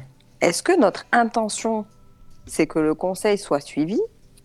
Ou est-ce que notre intention sur le moment, c'est d'apporter un soutien à quelqu'un? Et ça, c'est hyper important sur la Oui, suite oui, oui. justement de l'événement, parce qu'en fait, si on est juste dans l'intention de répondre à une question qu'on nous a posée, simplement, de, proposer notre avis, et bien après, la suite, on la laisse. On n'est plus dans la suite. C'est plus la question, en fait. Parce que finalement, la, la- la- la suite, c'est une autre question. Ça voudrait dire euh, que la personne, soit nous a demandé euh, est-ce que je dois suivre ce conseil? Oui ou non Soit nous, on lui impose de suivre ce conseil. Mais ça, c'est la suite de l'événement, finalement. Et nous, à partir du moment où on a demandé à notre ego son avis, eh ben, l'ego, il considère toujours, il considère toujours qu'il a raison. Non pas parce qu'il a forcément raison, mais parce qu'il se protège dans Parce tous les que cas. voilà, oui, oui, oui. Donc, Mais si la personne si on ne donne suit le pas, conseil, voilà, si la personne ne le suit pas, l'ego va se sentir attaqué voilà, en disant Bah mon oui. conseil n'était pas bon. Ou, Surtout si la euh, personne te demande m'écoute 15 pas. 000 fois. Bon, eh ben, écoute, je vais te dire. Euh, c'est très simple. Là, tu vas prendre euh, un petit moment avec toi-même et tu dis bon, moi, j'ai donné mon avis, j'ai donné mes conseils, d'accord, en tant que ce que j'en pense, en tant que ce que je suis. Après, ça m'appartient. Donc, ça veut dire que la personne en face de soi, elle n'a pas forcément la même personnalité que toi, elle n'a pas forcément les mêmes ressources euh, au niveau connaissance, au niveau émotionnel, au niveau intellectuel. Elle n'a peut-être pas la même personnalité, la même façon de s'exprimer. Et du coup, elle est peut-être pas en capacité de mettre en place ton conseil dans sa vie. Peut-être qu'elle n'y arrive pas, parce que ce, c'est- ce- ce n'est pas dans la disposition de son monde intérieur d'accéder Oui, à ça. oui, je comprends. D'accord? Mhm. Et en fait, toi, ton ego, il va rebondir en disant c'est lié à mon conseil, elle me demande, elle m'écoute pas. En fait, c'est à toi de décider là où ça te correspond ou là où ça te correspond pas. Donc, Oui. je m'explique. On te demande un conseil. Si ça te correspond de donner la réponse, tu la donnes. Si ça te correspond pas ou plus, c'est-à-dire que si tu considères que là, ça fait plein de fois qu'on te demande des conseils et que toi, t'en as marre, pas, ça- voilà, t'en as eh marre. ben, c'est à toi de stopper les choses. Ça, c'est quelque chose que je répète beaucoup, donc je vais en profiter d'avoir cet espace pour le dire. Euh, en fait, les gens, ils s'adaptent au respect que vous leur proposez. Donc, si euh, en fait vous ne dites rien quand vous êtes attaqué ou vous ne dites rien quand euh, vous considérez qu'une personne a, a un comportement qui vous ne vous convient pas, face à, envers vous, je veux dire évidemment, euh, et ben en fait, à ce moment-là, c'est à vous d'imposer la façon dont on vous respecte. C'est pas à l'autre de deviner au travers de son monde intérieur, de ses blessures, de, ses- de, de son ego, de deviner ce qui se passe dans le vôtre. C'est-à-dire, vous qu'est-ce de l'imposer, tu fais quoi par exemple? Un exemple, Donc, admettons. eh ben, par exemple, tu dis, écoute, moi je t'avoue que je t'ai donné tous les conseils que je pouvais te donner et que là, je préfère arrêter parce qu'en fait, ça me correspond plus. Je suis plus dans la bienveillance quand je te donne ce conseil. Il faut toujours revenir à soi. Si euh, on répond à la question avec plaisir, ah, tu, me demandes un conseil, ben, je suis ravie de te le donner, et ben là, on est dans la bienveillance. Alors que si on en a marre, on n'est plus dans la bienveillance, en vérité. On en a ras-le-bol. Et c'est là qu'il faut plus avoir peur de perdre l'autre, il faut plus avoir peur de l'abandon, il faut plus avoir peur du rejet, il faut plus avoir peur de quoi que ce soit, et il faut s'affirmer. Et il faut dire, oui, non, oui. ben moi, là, ça s'arrête là. Chez moi, ça fonctionne comme ça, et là, je décide que ça s'arrête, parce que ça ne me correspond plus. Voilà, c'est ça. Tu vois, par exemple, il y a une, euh, enfin, un exemple concret. hein, Il y a une fille euh, que je connais, par exemple, et elle, elle est en Mhm. couple. Et tout le temps, elle appelle pour se plaindre de son mec. Oh, lui, euh, il est comme ci, il, a tel dé- il est embêtant pour ci, pour ça. Mais bon, elle est avec quand même. Mhm. Et elle appelle, elle appelle euh, pour dire oui, qu'est-ce que tu crois qu'il faut que je fasse? Euh, T'as beau dire, bon, bah écoutez, dans ce cas-là, je sais pas, faites un break, faites une pause. euh, ou alors, bah si ça va pas entre vous, euh, laissez tomber, quoi, je sais pas, moi, Mhm. passez à autre chose. Mais la fille elle va quand même te dire ah ouais mais bon euh, ouais non mais t'as raison t'as sûrement raison mais puis finalement elle te rappelle pour dire oh bah non mais ça c'est vrai que ça va pas mais tout le temps ça tourne en rond en fait t'as l'impression que ça tourne en rond ce qui fait que t'as envie de l'envoyer balader et de lui dire écoute tu m'emmerdes maintenant moi je suis comme ça enfin tu me casses la tête là si Mhm. t'as pas envie de de- de- de- d'écouter bah dans ce cas-là me repose pas 15 000 fois la question tu vois c'est un exemple concret pour dire que Ouais. c'est Ben là, je t'explique ce qui se passe. C'est que là, vous avez une communication ensemble. Euh, je vais sortir le gros mot exprès. Vous avez une communication qui n'existe pas. C'est-à-dire Bah qu'en oui. fait, elle, déjà, elle, quand elle te raconte la situation, elle te la raconte au travers de son ego.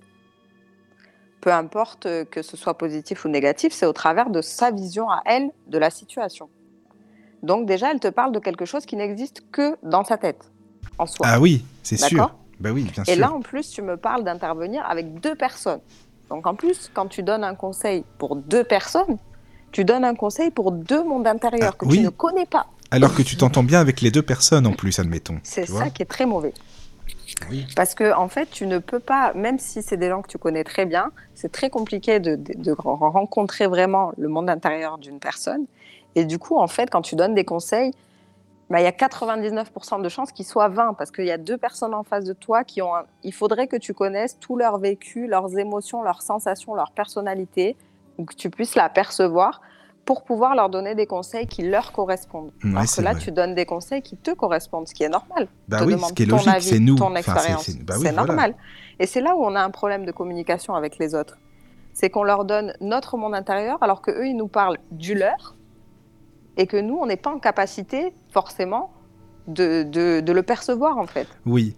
Et en Donc plus, on va donner un dire. conseil qui n'est euh, pas adapté et en fait on se parle de quelque chose qui n'existe pas, qui n'est pas adapté à la situation, qui n'existe pas. Et oui, puis t'as beau leur dire, créer mais pourquoi problèmes. vous en parlez pas vous? Pourquoi vous en parlez pas vous? D'eux plutôt que d'aller euh, vous plaindre à telle ou telle personne que, enfin, je sais pas, euh, c'est discuter entre vous, quoi, tu vois. Enfin, C'est un peu curieux. Bon, bah, bref, c'était pour te Mais il dire. faut les envoyer voir un Ah, thérapeute. mais moi, je les envoyais chier. Enfin, bref. Il faut, les, faut les envoyer voir un professionnel. ouais, bah non, mais Euh, j'enverrai rien. Mais c'est pour te dire, c'est un. ce c'est- soit, hein. Oui, oui, oui, Il y a oui. toujours un professionnel qui est lié à une situation. Ah bah ça, c'est importe sûr. laquelle c'est.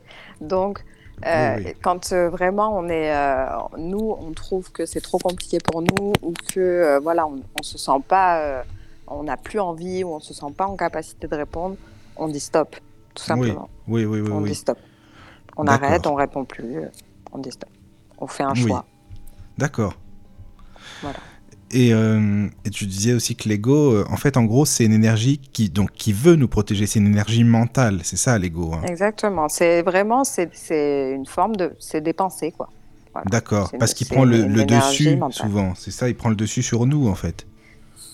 Ben, en fait, nous, on n'existe pas sans l'ego. Donc, euh, l'ego, c'est C'est nous. nous, c'est nous, c'est nous, oui.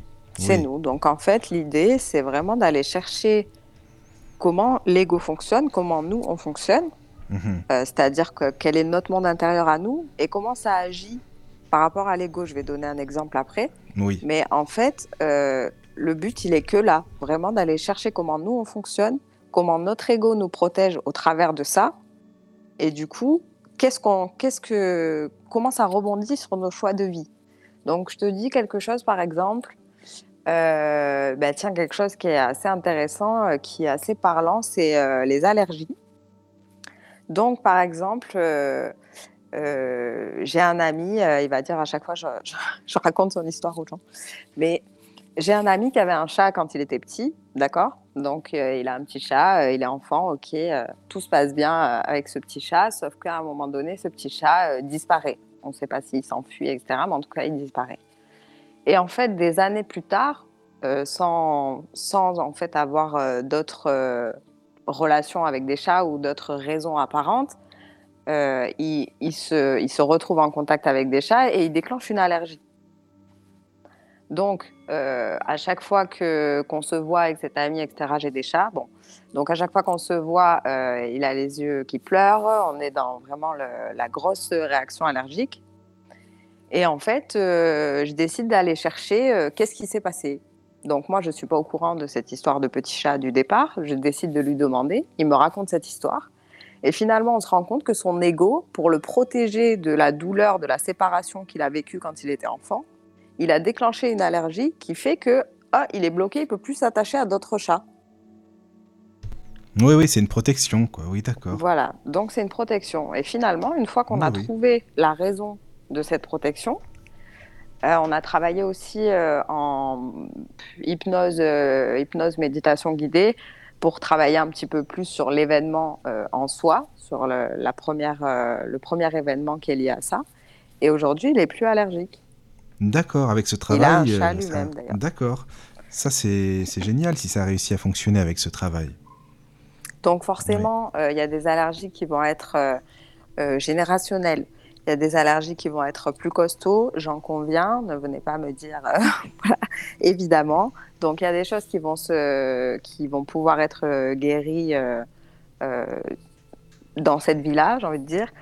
Il y a des choses non, mais en tout cas, on peut toujours trouver l'origine, on peut toujours Oui. trouver si on cherche bien. Donc il faut, la plupart du temps, il faut faire appel quand même à un professionnel.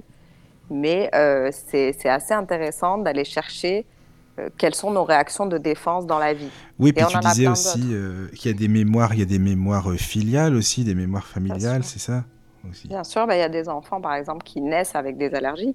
Oui, voilà, c'est ça. Donc ces, al- ces- pardon, ces allergies-là, euh, c'est vraiment euh, un traumatisme qui descend. Oui, Donc il faut aller chercher plus haut. Quoi. Hum, C'est ça. Il faut aller chercher dans la Oui. psychogénéalogie. Donc il y a un petit chapitre sur ça aussi, un peu euh, tout léger, mais dans lequel je vous donne aussi euh, des, des conseils pour approfondir cette partie-là. C'est hyper intéressant la psychogénéalogie pour bien comprendre son ego aussi, parce que son ego il protège soi-même, mais c'est très important, il protège Oui. aussi sa famille.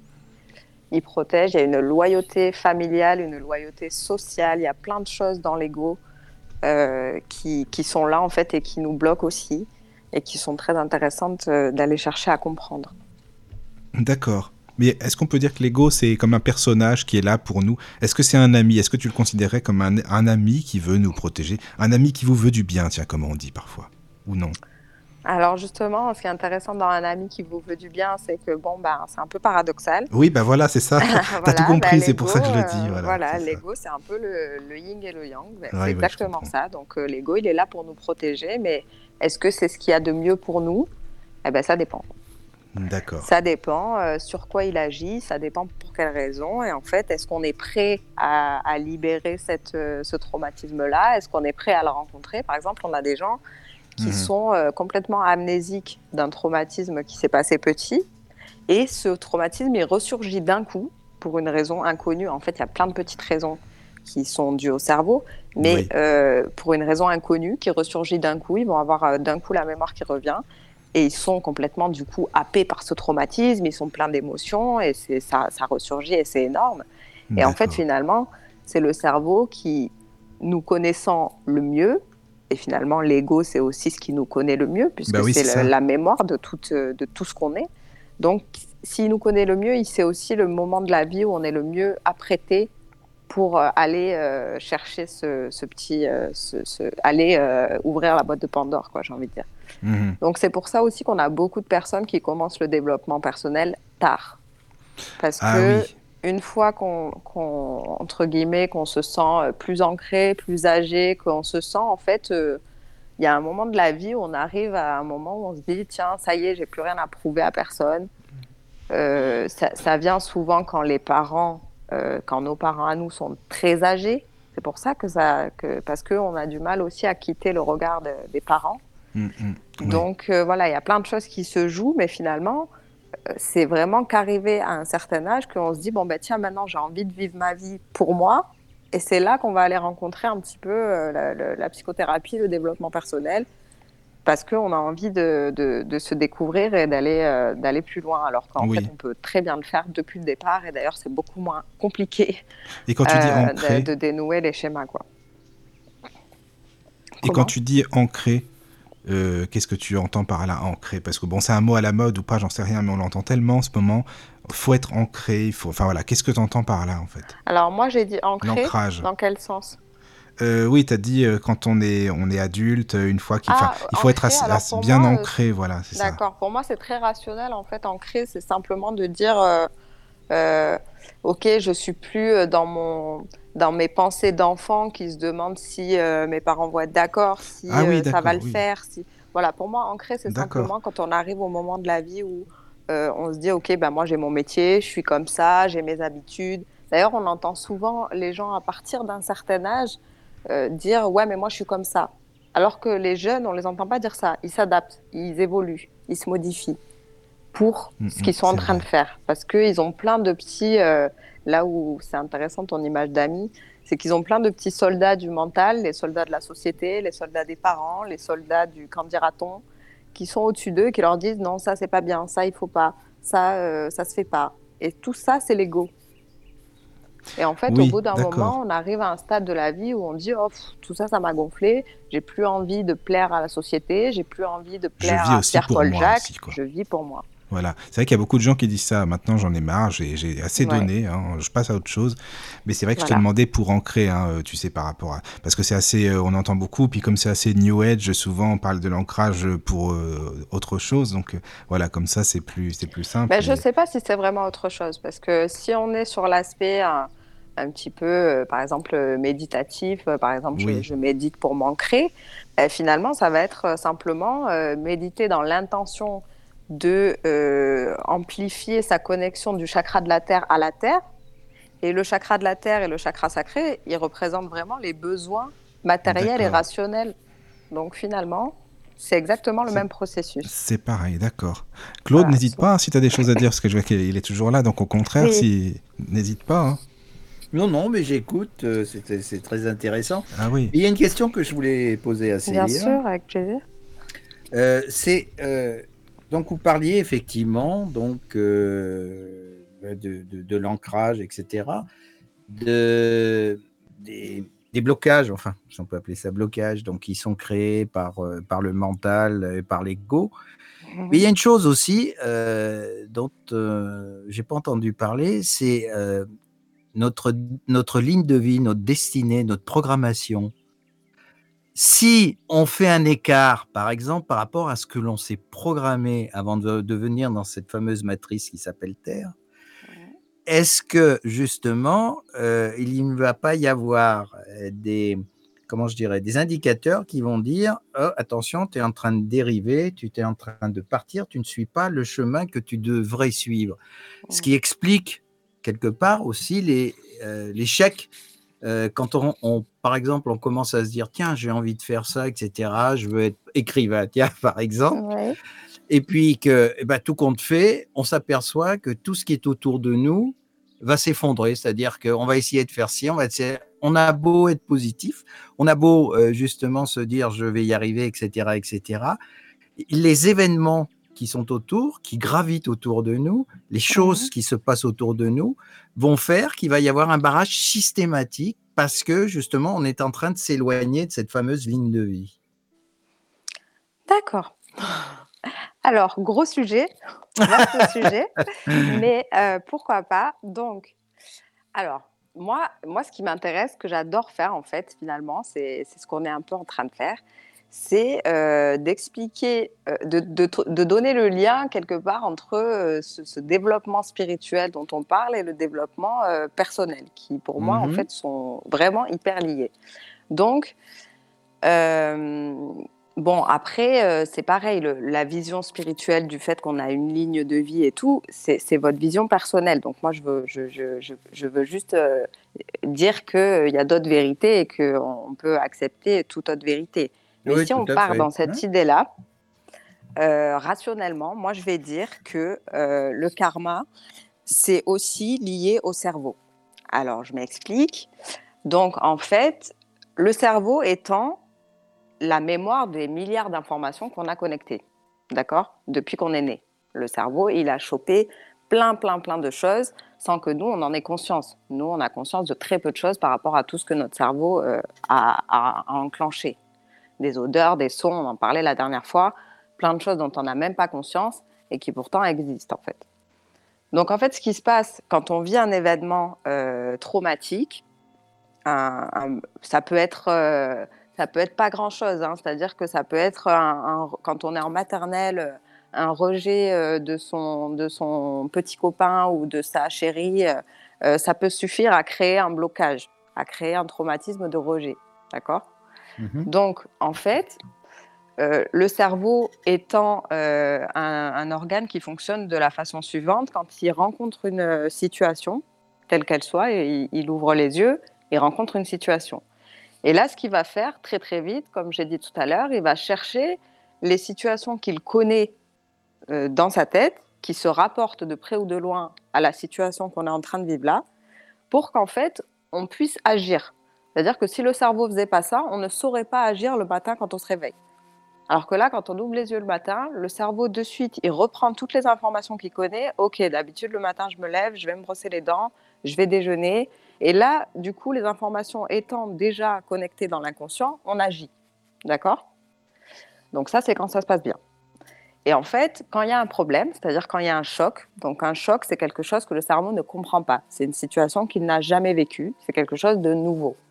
Donc, euh, euh, c'est euh, un rejet, c'est la fin d'une histoire d'amour, c'est un deuil, c'est un nouveau métier, c'est la fin d'un métier, c'est différentes choses comme ça, d'accord? Et en fait, quand le cerveau va vivre une situation qu'il ne comprend pas, donc on va, on va prendre par exemple une situation violente comme une agression, le cerveau ne comprend pas. Donc à ce moment-là, il bloque et il se dissocie. Donc en fait, il se dissocie, pour moi, c'est comme si on ouvrait une fenêtre Google pour faire une recherche, et en fait, Google ne trouve pas. Et nous, on ferme la fenêtre, mais Google, en fait, il continue de chercher parce qu'il n'a pas compris. Donc, le cerveau, il met euh, sur le moment, quand il est dans le choc, il est dissocié. Donc, on a, on a l'information et on a le reste euh, du monde intérieur. Et progressivement, il se réassocie. Et en fait, une fois que ce sera réassocié, l'information, la plupart du temps, elle est mise euh, de côté dans la mémoire traumatique, c'est-à-dire la mémoire qui va faire qu'on va se protéger après de futures agressions. Et du coup, tant que le cerveau n'aura pas compris pourquoi c'est arrivé, eh ben, il va aller se diriger, il va diriger son attention là où des situations similaires pourraient se reproduire, parce qu'il cherche en fait. Il a besoin de trouver une réponse. Donc, il va poser son attention. Je vais vous donner des exemples. Euh, par il est perdu sinon. Je vous explique. Par exemple, euh, je, suis, euh, je suis en couple avec quelqu'un. Cette personne, elle me quitte. D'accord? Donc, je vais être dans le choc du fait de la séparation. Et en fait, j'ai deux solutions. Soit je le vois comme Oh, je suis de nouveau célibataire. Soit je le vois comme Je suis dans l'émotion, je suis triste, je suis séparée, je suis seule. Et là, basiquement, notre cerveau, il va faire quoi? Soit je suis dans l'émotion de tristesse et du coup, je vais faire que de voir autour de moi euh, des couples heureux et je vais dire, mais attends, c'est une blague, euh, tout le monde est heureux au moment où moi, je vais pas bien.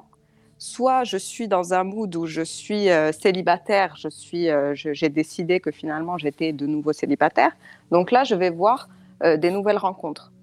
Le cerveau, il focalise son attention selon la façon dont nous, on perçoit les choses selon notre intention. Donc si mon intention, c'est euh, de vivre le deuil de ma relation, je vais voir des choses qui sont en lien avec ce deuil-là. Donc, soit je vais voir des gens qui sont malheureux, soit je vais voir des gens qui sont en couple. Et en fait, moi, je ne vais pas le savoir, mais mon cerveau, il va focaliser sur des gens qui sont dans des situations qui vont devenir similaires ou qui l'ont déjà été. Donc, en fait, euh, si je suis dans l'intention de retrouver quelqu'un, ben, je vais être dans le focaliser mon attention sur les rencontres, sur les nouvelles personnes. Si je suis dans l'intention de vivre mon truc et euh, de ne pas accepter cette situation, eh ben, je vais être dans totalement une autre forme de vision. Je, vais voir totalement autre chose. Donc finalement, euh, quand on est sur un choc, eh ben, on va sans cesse répéter des, actions, mais non pas parce que euh, réellement l'action se répète, mais plutôt parce que nous, on est focalisé sur cette répétition-là qu'on n'a pas compris la première fois. Parce qu'en en fait, quand on a un être humain en face de nous ou une situation, on a des milliards d'informations aussi. On ne se rend pas compte en fait de ça, qu'on a des milliards d'informations et que ce qu'on prend nous, c'est-à-dire quand je, rencontre quelqu'un, euh, ce que je vois de lui, c'est d'abord ce que moi je connais. C'est-à-dire que mon cerveau, il va d'abord aller chercher ce que lui il connaît. Il va aller chercher s'il connaît des gens qui lui ressemblent. Il va aller chercher s'il connaît des gens qui ont une odeur similaire. Il va aller chercher plein de petits détails comme ça que nous, on perçoit pas du tout et qui vont faire que dès les premières secondes, on va avoir un avis sur cette personne-là. Et cet avis, il est dû à nos mémoires. Donc, en fait, on s'en rend pas compte, mais on va vraiment observer les situations en fonction de ce qu'on croit. Donc, donc, euh, pour revenir à ce que vous disiez, Claude, c'est pas parce qu'on est positif qu'on croit profondément que ça va fonctionner ou qu'on croit profondément que c'est fait pour nous. Il y a plein d'autres mémoires en fait qui réagissent aussi et qui sont pas forcément liées directement avec ce que l'on fait, par exemple devenir écrivain. Euh, le blocage, il est peut-être pas euh, d'écrire en soi, mais il est peut-être de transmettre des informations qu'on n'a jamais transmises. Et dans ce cas, on va arriver à écrire, mais en fait, le chemin va se bloquer parce qu'on n'est pas prêt à transmettre ces informations. Ça vous parle Vous comprenez ce que, ce que je Oui, oui, je comprends tout à fait. Mais déjà, je trouve que vous fixez beaucoup sur le cerveau. Mais le cerveau, c'est quoi? C'est un, un émetteur-récepteur à la limite qui fait le, la jonction entre euh, ce que je disais tout à l'heure, entre l'aspect euh, physique et, l'aspect mmh. métaphysique. Donc, Après, c'est euh, parce que vous, vous êtes fixé dans votre vision euh, spirituelle. je suis fixé, non, je suis pas et je l'entends. je l'entends complètement. Mais moi, ah, j'aime bien ça, je suis fixé. non, mais moi, ça me dérange pas, hein, vraiment. Euh, je, suis non, très spirituelle euh, à ma façon. Mais ce que je veux dire, c'est que moi, mon métier, c'est d'être dans le développement personnel. Donc, c'est vrai que moi, je vais employer des mots, je vais employer des choses qui vont revenir à la même chose que, que l'aspect spirituel, sauf que je vais être dans l'aspect dans matériel pour que ce soit un peu accessible à tout le monde, en fait. Oui, oui. Euh, c'est un peu le même principe. Mais c'est vrai, vous, vous, avez raison après. Hein. Parce que euh, l'influence, l'influence, je veux bien être d'accord. Parce que je considère un petit peu le, cerveau ou un petit peu, disons, l'ego euh, comme, comme un radar. C'est-à-dire, par exemple, je vais prendre un exemple simple. Quelqu'un qui a, qui a subi un traumatisme ou qui a, qui a subi un enlèvement, par exemple, etc et qui déclare par exemple qu'en revenant, ben, je vais essayer de retourner à ma vie d'avant.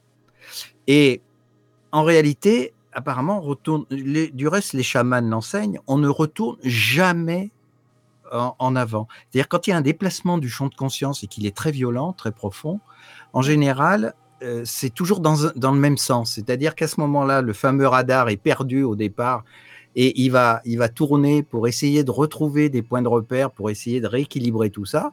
Euh, petit à petit. Et quand il, a, il aura effectivement retrouvé euh, ses points de repère, eh bien, euh, la personne en question qui a subi ce choc ou ce traumatisme va avoir une vision du monde qui va avoir changé systématiquement. Et c'est mmh. c'est un petit peu, disons, ces, chocs, un peu comme des, des, disons, des chocs électriques, qui fait que justement, par certains côtés dans, dans notre vie, on va évoluer ou on va avancer justement par rapport à ça. Et dans les, mmh. les anciens, comme les chamans, les, sorciers, etc., utilisaient justement ce, côté-là de l'être humain pour le faire évoluer et pour le faire euh, changer, même si mmh. parfois ça pouvait avoir des résultats, euh, je dirais, traumatisants, entre guillemets. Mmh. Oui, tout à fait. Euh, après, je, je suis, je suis euh, voilà, plus ou moins d'accord avec euh, votre vérité, mais c'est vrai que là, on, je suis vraiment dans le développement personnel. Mais pour reprendre ce que vous avez dit, finalement, sans parler de cerveau, Ouais. on, va, on va le prendre. on va voilà, le on va le prendre comme ça aussi. Voilà. Comme ça, on aura les deux manières. Euh, voilà, c'est ça. je parle de l'ego, et c'est vrai que l'ego, c'est hyper lié à- au cerveau, en fait, à la façon dont il voit les choses, dont il fonctionne. Quoi. Mais euh, si on est, par exemple, sur le chemin de vie, ben, on va prendre l'exemple tout simplement d'un GPS. Donc, moi, je rentre dans mon GPS l'adresse où je veux aller. Mais en fait, on est d'accord que quel que soit le chemin que je prenne, je peux tourner en rond huit fois autour de la situation, je peux faire 50 accidents, je peux m'arrêter 18 fois à mettre de l'essence, je peux passer par toute la France. Si j'ai envie d'arriver à un moment donné à cet endroit-là, je vais y arriver. C'est juste que mon trajet ne sera pas le même. Donc, ce que je vais avoir, ce dont je vais avoir conscience par rapport à ce trajet-là, ça va pas être la même chose. Oui. Donc après, quelque part, ça c'est mon choix, conscient ou inconscient, de pas prendre forcément la route qui est directe pour aller là où je veux aller. Mais une ligne de vie, c'est pas fixe. Non, c'est mais un, c'est un point, c'est un point d'horizon. c'est un point d'horizon, mais il y a quand même une, je dirais qu'il y a quand même une certaine euh, fixité quelque part. On a, on a le droit un petit peu, euh, c'est ce qu'on appelle un petit peu le libre arbitre quelque part, c'est-à-dire que on a le droit effectivement d'osciller un petit peu par rapport à cette ligne de vie, mais logiquement cette ligne de vie nous ramène toujours justement par rapport à ce que l'on s'est programmé au départ, c'est-à-dire que on a des choses à faire, des choses à découvrir, des choses à apprendre, ne serait-ce que par euh, soit dans la joyeuseté, soit dans la souffrance, soit voilà, et ça fait partie justement de cette, cette ligne de vie. Euh, donc, euh, c'est pour ça, c'est- très complexe tout, tout compte fait Bien quelque sûr. part, et c'est très différent d'un individu à l'autre. Donc, j'en viens à ce que disait Michael tout à l'heure, effectivement, donner des conseils, c'est très extrêmement complexe Bien sûr. parce que euh, et je suis d'accord, tout à fait d'accord avec vous en, en disant que effectivement, euh, on peut pas connaître la ligne de vie de la personne avec laquelle on vit, même si on est très proche et même si, euh, disons, même en vivant en couple, par exemple, on ne peut pas savoir exactement quelle est la ligne de vie de la personne qui est avec nous. Et c'est pour ça qu'il peut y avoir des séparations, des, voilà, des ruptures, etc. Parce que ces lignes de vie, à un moment donné, ne vont plus être, je dirais, en parallèle quelque part, et elles vont euh, s'écarter parce que le cheminement est totalement différent. Après, euh, je, comment dire, je, je suis ni d'accord ni pas d'accord avec vous parce qu'en fait, c'est une vérité qui est, qui est ce qu'elle est, mais quelque part, c'est, ça reste une croyance parce que là, vous me racontez un processus. Vous me dites que voilà, il y a une ligne de vie, que ça se passe comme ci, comme ci, comme ça. Donc ça, c'est ce, ce à- en quoi vous croyez. Et, et c'est une vérité. Pour moi, ce n'est pas la vérité absolue, mais c'est une vérité. Ben, Qui fait partie de la vérité absolue. hein, Bah non, personne ne la Mhm. connaît. Donc c'est pour ça que euh, voilà, je je suis pas, euh, je je- j'entends tout à fait ce que vous me dites et je, je voilà pour moi je l'entends. euh, Je trouve que c'est assez intelligent comme façon de voir les choses. Euh, maintenant, euh, c'est une façon de, de voir le chemin de vie. Mais c'est ça qui est intéressant. Quand tu te dis, Célia, euh, c'est votre vérité, bah oui, justement, c'est ça Bien qui sûr. est bien, c'est de confronter un petit peu nos vérités. On n'est pas obligé, bien- sûr, d'avoir les mêmes. Nous, on la ressent en tant que telle, euh, comme vérité, évidemment, mais c'est l'ego aussi, c'est ça tu, qui fait que c'est notre Bah, vérité bien à sûr, nous. bien En sûr. Puis compte, moi, je pourrais ça. tout à fait, euh, je pourrais tout à fait avoir la même vérité que Claude. Oui, Euh, voilà. sans pour autant la ressentir de la même façon. Parce que je ne suis oui. pas la même personne, donc je ne vais pas euh, voir chaque, chaque événement. Par exemple, euh, quand, quand vous parlez de ligne de vie, ça a une représentation chez vous, ça a une émotion, ça a une vibration qui n'est pas la même chez moi. Ah oui, mais je suis- Donc, là, je suis même tout si à on fait parle de la oui, même c'est sûr. chose, Mmh. on va pas. Après, c'est vrai que ce soir, je précise quand même aussi pour les personnes qui nous écoutent, ce soir, je parle de, mon bouquin qui est vraiment euh, basé sur le développement personnel. Je parle pas du tout de spiritualité dans ce bouquin-là, même si j'y suis complètement ouverte et que j'adore euh, euh, échanger sur ce sujet. Mais j'en parle pas du tout dans mon bouquin. Donc c'est pour ça aussi que je j'aborde pas trop euh, ce, ce thème-là de façon spirituelle, mais je pourrais. Mais par Non, contre, une- ça serait bien si tu peux l'aborder dans une autre émission aussi. Ça Ben, serait vraiment ça, super. mais- Ah oui, oui, ça serait vraiment bien. Attention, c'est une forme de provocation. là. Oui, exactement. Ouais. C'est ça, exactement. C'est bien ça. Euh, ben, on verra ça, Oui. on, en- on en Ah bah discutera. on, a, d'accord. on a plein d'idées. donc. Oui. Alors, quand tu dis, euh, par exemple, euh, une personne qui, euh, qui se dit, euh, bon, euh, tiens, Célia, justement, disons, Célia, je voudrais peut-être pas que tu sois indifférent à moi, par exemple. Ça, Mhm. c'est quoi? C'est l'ego qui parle, qui dit que, euh, est-ce qu'il veut se protéger? Est-ce qu'il veut se dire, euh, je, suis, je me sens nul, mais je voudrais pas que cette fameuse Célia ne soit pas indifférente Enfin, c'est qu'est-ce qui se passe, par exemple, quand c'est comme ça? Bah, là, c'est un manque de confiance sur, ce, sur euh, quelque chose en particulier, en fait. Soit, euh, il faut savoir, et en fait, il faut se poser la question, dans, dans quel sens tu pourrais penser que Célia, euh, elle t'aimerait pas ou elle te... Qu'est-ce qui, qu'est-ce qui te... En fait, qu'est-ce- quel est ton problème avec toi-même? Oui, il faut approfondir qui envers fait que tu soi-même. te... Voilà, qui fait que tu te places en dessous de, l'autre personne, Oui, oui, alors qu'il n'y oui. a pas de raison. Oui, c'est sûr. C'est ça en fait la C'est question. Si tu te poses cette question, c'est qu'il y a un moment donné où tu n'es plus au niveau de l'horizon. Tu es soit en dessous, soit au-dessus. D'accord. C'est euh, vraiment que- un, un petit, un petit indicateur de la vie de tous les jours. Quand vous, quand vous échangez avec quelqu'un, euh, essayez de, de, de voir dans votre, dans votre échange, dans ce que vous lui proposez, est-ce que vous vous sentez au-dessus ou au-dessous ou est-ce que vous vous sentez égal à cette personne? Mhm. Oui, je. Et dans ce cas, vous allez forcément être dans une discussion plus ouverte ou plus fermée ou plus bienveillante, voilà, selon euh, l'intention. Mais euh, parce que tu disais, enfin, dis-moi si je me trompe dans ton bouquin, que l'ego, euh, en gros, il veut toujours avoir raison, quoi. Il veut que ce qui est agréable à lui, euh, c'est lui qui, c'est c'est moi qui, Alors, pas c'est moi. forcément Non. agréable, mais il veut se protéger dans le sens que pour, pour l'ego, comme pour le cerveau, quand on rencontre une situation qu'on ne connaît pas, c'est un choc. Mhm. D'accord Comme on vient de, de- de l'expliquer, c'est un choc. Du coup, en fait, l'ego, il va tout faire pour rester dans des situations qu'il connaît.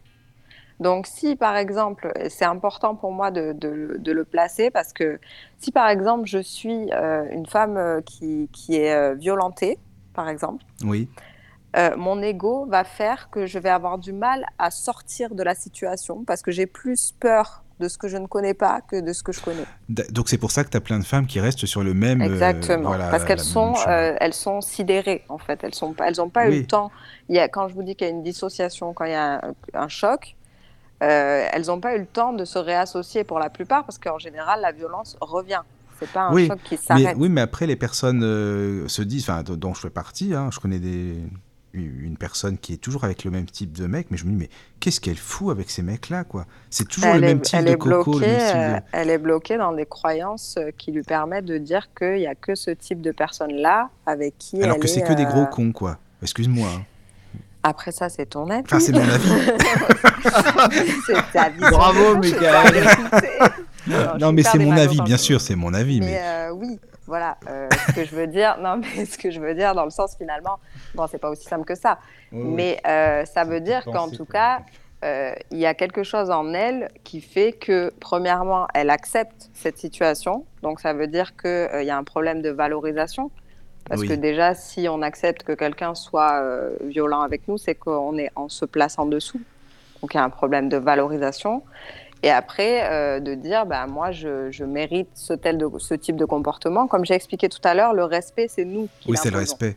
C'est Oui. pas les gens euh, qui l'imposent. Donc si euh, je, je, je, je suis euh, un homme qui bat, c'est pas parce que c'est c'est pas juste parce que je suis un quelqu'un qui aime me battre. Il y a plein de schémas mentaux qui créent ce, ce phénomène-là. Et en fait, la personne en face, déjà, il est possible qu'elle ait conscience de ces schémas mentaux. Il y a beaucoup de femmes qui sont dans la victimisation de leur bourreau, entre guillemets, de la personne en tout cas qui les violente parce qu'elles ont conscience que euh, ça va plus loin que le fait d'être euh, bon ou mauvais. Il y a plein de, il y a plein de choses sous- sous-jacentes à ça. Et il y a beaucoup de femmes qui sont, euh, quand je dis femmes, il y a aussi des hommes battus, hein, bien sûr. Mais les personnes qui sont dans une situation bloquée, c'est parce que en fait, c'est trop compliqué pour eux de sortir de ce schéma-là, parce qu'ils connaissent ce schéma-là, ils ont l'impression d'avoir trouvé une forme de sécurité dans cette situation-là. Et ils savent pas ce que ça va donner s'ils changent de situation. C'est-à-dire la personne C'est qui la est peur victime de, violence, par exemple, ben, si je décide de partir, si je décide de parler, si je décide de faire ci ou de faire ça, qu'est-ce qui va se passer que je ne connais pas? Voilà, c'est ça. C'est quelque ça chose qu'on ne connaît pas. Parce que du coup, là, je maîtrise la situation, malgré qu'elle soit euh, déplorable. Je la maîtrise parce que je la connais. Même Oui. si peut-être je vais finir par en périr, c'est pas la question. Et ça, ça fonctionne sur toutes les autres situations. Hein. On est d'accord. Oui, c'est pareil pour tout, oui, bien sûr. C'est juste le fait de dire euh, non, moi j'ai peur de sortir de ma zone de confort. Et zone de confort, c'est vraiment un mot euh, biaisé parce que c'est pas forcément du confort, c'est juste une zone de connaissance en fait. Oui, plus ça, oui. C'est plus ça. en fait. D'accord. Donc c'est comme ça qu'il protège l'ego. C'est pas forcément Oui, de oui. façon positive. C'est pas qu'il veut avoir raison parce que c'est positif, c'est qu'il veut avoir raison parce que ça le protège du fait d'aller vers l'inconnu, du fait d'aller creuser dans des émotions qu'il a mis de côté pour ne pas les creuser. Voilà, il y a plein de, il y a plein de raisons. euh, Mais après, il y a les jugements aussi. Quand tu parlais dans ton livre de. euh, bah, moi, je ferais jamais comme ça. Tiens, par exemple, cette personne, euh, t'as vu comment elle élève son enfant? Non, mais franchement, moi, je ferais jamais comme ça.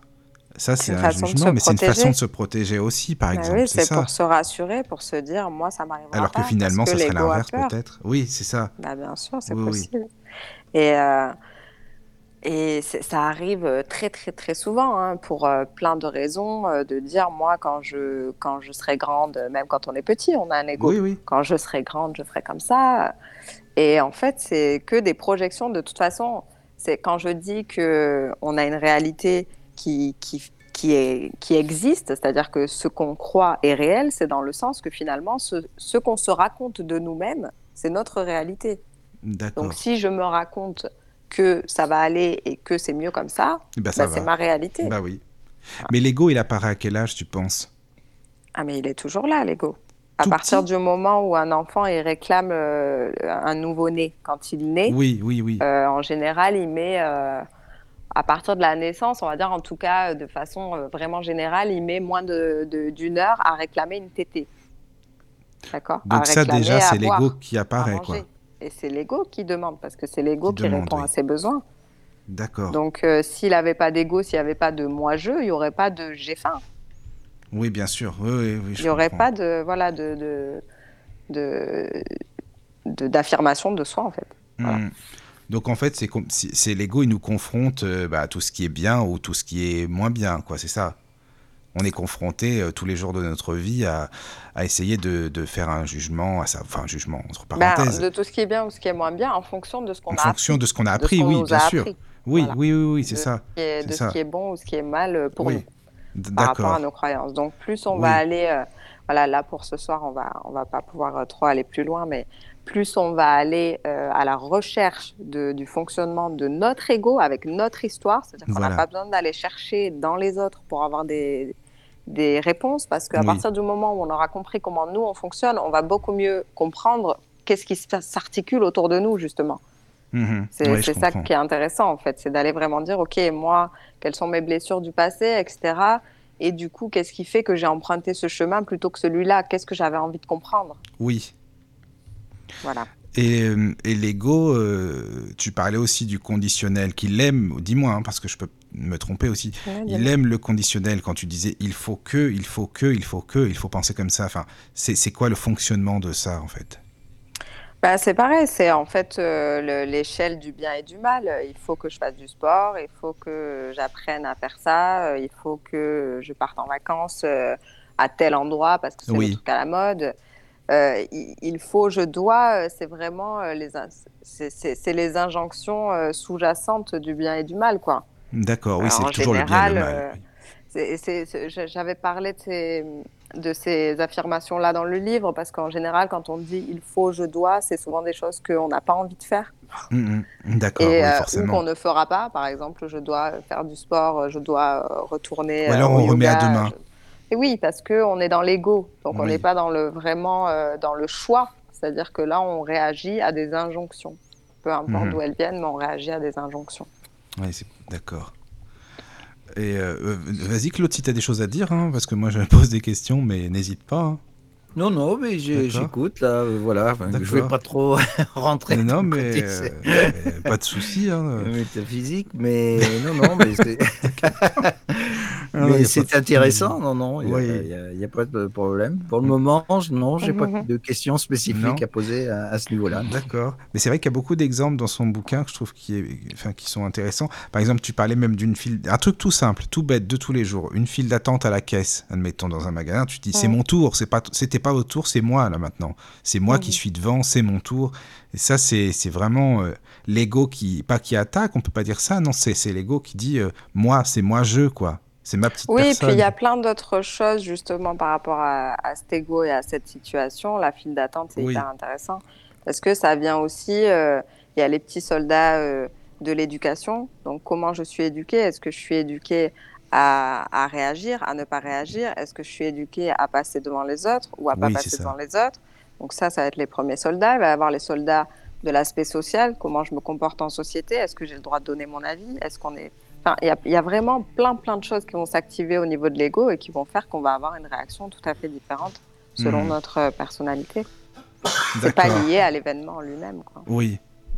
Et quand on dit, euh, admettons, est-ce que pour briller, par exemple, pour briller, euh, voyez, moi, je suis un médecin, euh, j'ai eu des diplômes. Tu te rappelles, Claude, ou même Célia, un mec qui s'appelait Jean-Claude Roman, je sais pas si vous avez déjà entendu parler de ça. Ah oui, oui, oui. oui, un, type qui a menti pendant des années à sa femme, à ses enfants, à tous ses amis. Et tout le monde y croyait vraiment hein, qu'il était médecin, qu'il avait des tonnes de diplômes, et c'est ça. Et là, je me dis, mais ça, qu'est-ce que c'est que ça, en fait? Ça, c'est, Bon, là, ça va très, très loin. Ça va loin, bien sûr, ça va loin. C'est de l'ordre de la, de la psychopathie, quand même. oui, oui, oui, bien sûr. Il avait été diagnostiqué, cet homme-là. Mais... mais en fait, ça part tout simplement d'un sentiment d'échec. Hein. Tout simplement. De toute façon, ça part d'un sentiment d'échec. Euh, là, pour le coup, c'était plus sur l'aspect social, parce que c'est plus sur ça qu'il a menti. Oui, c'est ça. Plutôt que, par exemple, sur son physique ou sur quoi il aurait pu euh, se modifier physiquement, j'en sais rien. Mais voilà, là, il était plus sur l'aspect social, où euh, pour lui, c'était important de, d'être, de réussir socialement, d'être quelqu'un. Donc, il a choisi de se donner cette identité-là, parce que sûrement, quand il était petit, on lui a dit, bah, plus tard, il faut que tu sois médecin ou avocat. Et il a hmm. gardé ça en tête que s'il n'était pas médecin, eh ben, il, il, a, il, avait raté sa vie. Oui, c'est ça. C'est un, un, monsieur qui avait fait des études au départ hein, de médecine. Oui, au départ, oui. Qui a, qui a, qui, qui a tout loupé, qui n'a pas réussi, ouais. Et, euh, c'est l'échec et c'est l'humiliation. C'est l'humiliation totale d'échouer. Donc euh, voilà, il se passe plein de choses au niveau de l'ego qui se construit, qui se protège. mais ça, ça, ça grandit, ça grandit après. oui, c'est ça. Ça évolue. Mm, mm. Et quand tu parles, tu peux développer ou non? Quand tu parlais des systèmes de valeurs, tu parlais de l'ego et des systèmes de valeurs. En fait, l'ego parfois veut imposer ses systèmes à lui de valeurs par rapport à ceux des autres. Il veut même souvent même l'imposer aux autres. Bah, mm. Après, tu as des gens qui sont très orgueilleux. Enfin bref. Donc ça, si tu peux développer ça, c'est plutôt l'orgueil. Ben, ça va être vraiment euh, tout à fait le même principe. C'est-à-dire qu'à partir du moment où je veux euh, imposer ma façon de penser aux autres, c'est parce que j'ai peur j'ai peur de découvrir un autre mode de fonctionnement et du coup de devoir sortir de ma zone de connaissance. C'est l'ego le, qui, qui, protège tout simplement de dire non, c'est moi qui ai raison parce que quand je suis dans cette situation-là, je la maîtrise.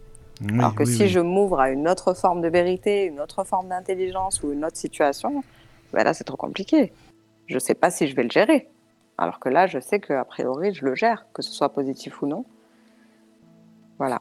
Ouais, je comprends est-ce qu'il faut ou non se, se détacher, pas complètement, mais de l'ego Comment est-ce qu'on peut faire pour s'en détacher? Est-ce qu'on le peut? Est-ce que c'est nécessaire ou non? Est-ce que c'est pas utile? C'est bah, S'en détacher, non, mais euh, simplement essayer euh, de, le rencontrer en fait. Rencontrer, oui. Qu'il faut le rencontrer, il faut savoir. Euh, alors, comme j'ai expliqué tout à l'heure, en tout cas dans, dans Nouveau Départ, on a vraiment finalement, c'est vraiment une fois qu'on aura fini, en tout cas la première partie du livre, euh, Mon intérieur, mon extérieur, où on va vraiment comprendre de quoi est composé l'ego, parce qu'il faut vraiment partir sur toutes les blessures, les types de personnalités, euh, voilà, dans, lesquelles je ne vais pas euh, rentrer ce soir. Oui, c'est après. Il y a, vraiment plein, plein de choses qui se jouent. Mm, mm. Et une fois qu'on a rencontré ça, si déjà dans votre vie vous avez conscience de comment votre ego fonctionne, vous avez gagné 80% euh, de votre temps, hein, de votre énergie. Tout simplement, vous allez au bon endroit, vous allez dans, la, dans ce qui vous correspond, vous n'allez pas vers les blocages parce que déjà, ça c'est nettoyé. Après, il en restera toujours, c'est le jeu. Et euh, est-ce que d'être humble va avec l'ego ou non? Est-ce que le, le, le, fait d'être humble euh, retire un peu d'ego en nous quoi En fait, qu'est-ce que tu penses? Alors ça, ben, la, seule problématique, autant que la fierté, on a deux problématiques entre le fait d'être humble et la fierté, c'est que c'est connoté. C'est-à-dire que si on est fier de soi, ça veut dire qu'on a de l'ego alors que ça n'a rien à voir. C'est pas parce qu'on est fier de son parcours qu'on se place au-dessus ou en dessous des autres. Et du coup, aujourd'hui, on n'a plus le droit d'être fier de soi parce que c'est connoté négativement.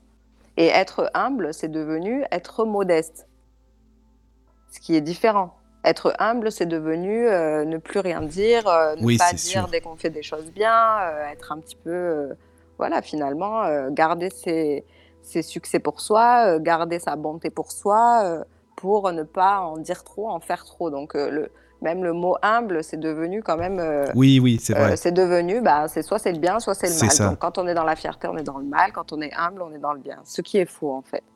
Dans le développement personnel, le but justement, à, contrario de l'ego, c'est non pas d'avoir raison, mais d'être heureux. Et déjà, quand on est sur une nouvelle situation, d'ailleurs sur une situation tout court, pas forcément nouvelle, mais quand vous êtes sur une situation euh, qui vous semble bloquée, quand vous êtes dans un échange avec quelqu'un qui vous semble bloqué, quelque chose que vous comprenez pas, ou quelqu'un qui dit des énormités, ou demandez-vous si vous avez envie d'être heureux ou si vous avez envie d'avoir raison. Parce que croyez-moi, vous allez gagner un temps fou. Ah oui, c'est bien ça. Si vous avez juste envie d'avoir raison, autant couper. C'est une question toute bête en fait.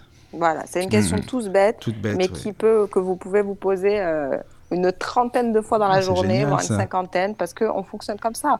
D'accord. Euh, si quelque chose, si quelqu'un vous dit quelque chose, euh, prenez le temps de deux secondes de respirer et de vous dire euh, je réponds pourquoi. Ce que je dis là, je le dis pourquoi. Je le dis parce que je veux absolument que cette personne elle me dise oui, tu as raison, ou je le dis parce que finalement j'ai envie de partager un bon moment, j'ai envie d'avoir la paix. Oui, parce que c'est pour dire oui, tu as raison. C'est vrai que c'est plutôt flatter son ego. C'est pas pour ça qu'on on dit tu me flattes, tu flattes mon ego. C'est pas pour rien non plus. Voilà, c'est hmm. tout simplement ça. Oui, c'est vrai. Donc en fait, l'ego, c'est une énergie qui est tout à fait saine dans la mesure où elle est équilibrée. D'accord. tout, c'est toujours pareil, c'est tout ce qui est euh, l'équilibre, quoi, en fait. Les la polarité. En tout cas, ça, c'est, ma vérité. Hein. Oui, oui, non, mais c'est.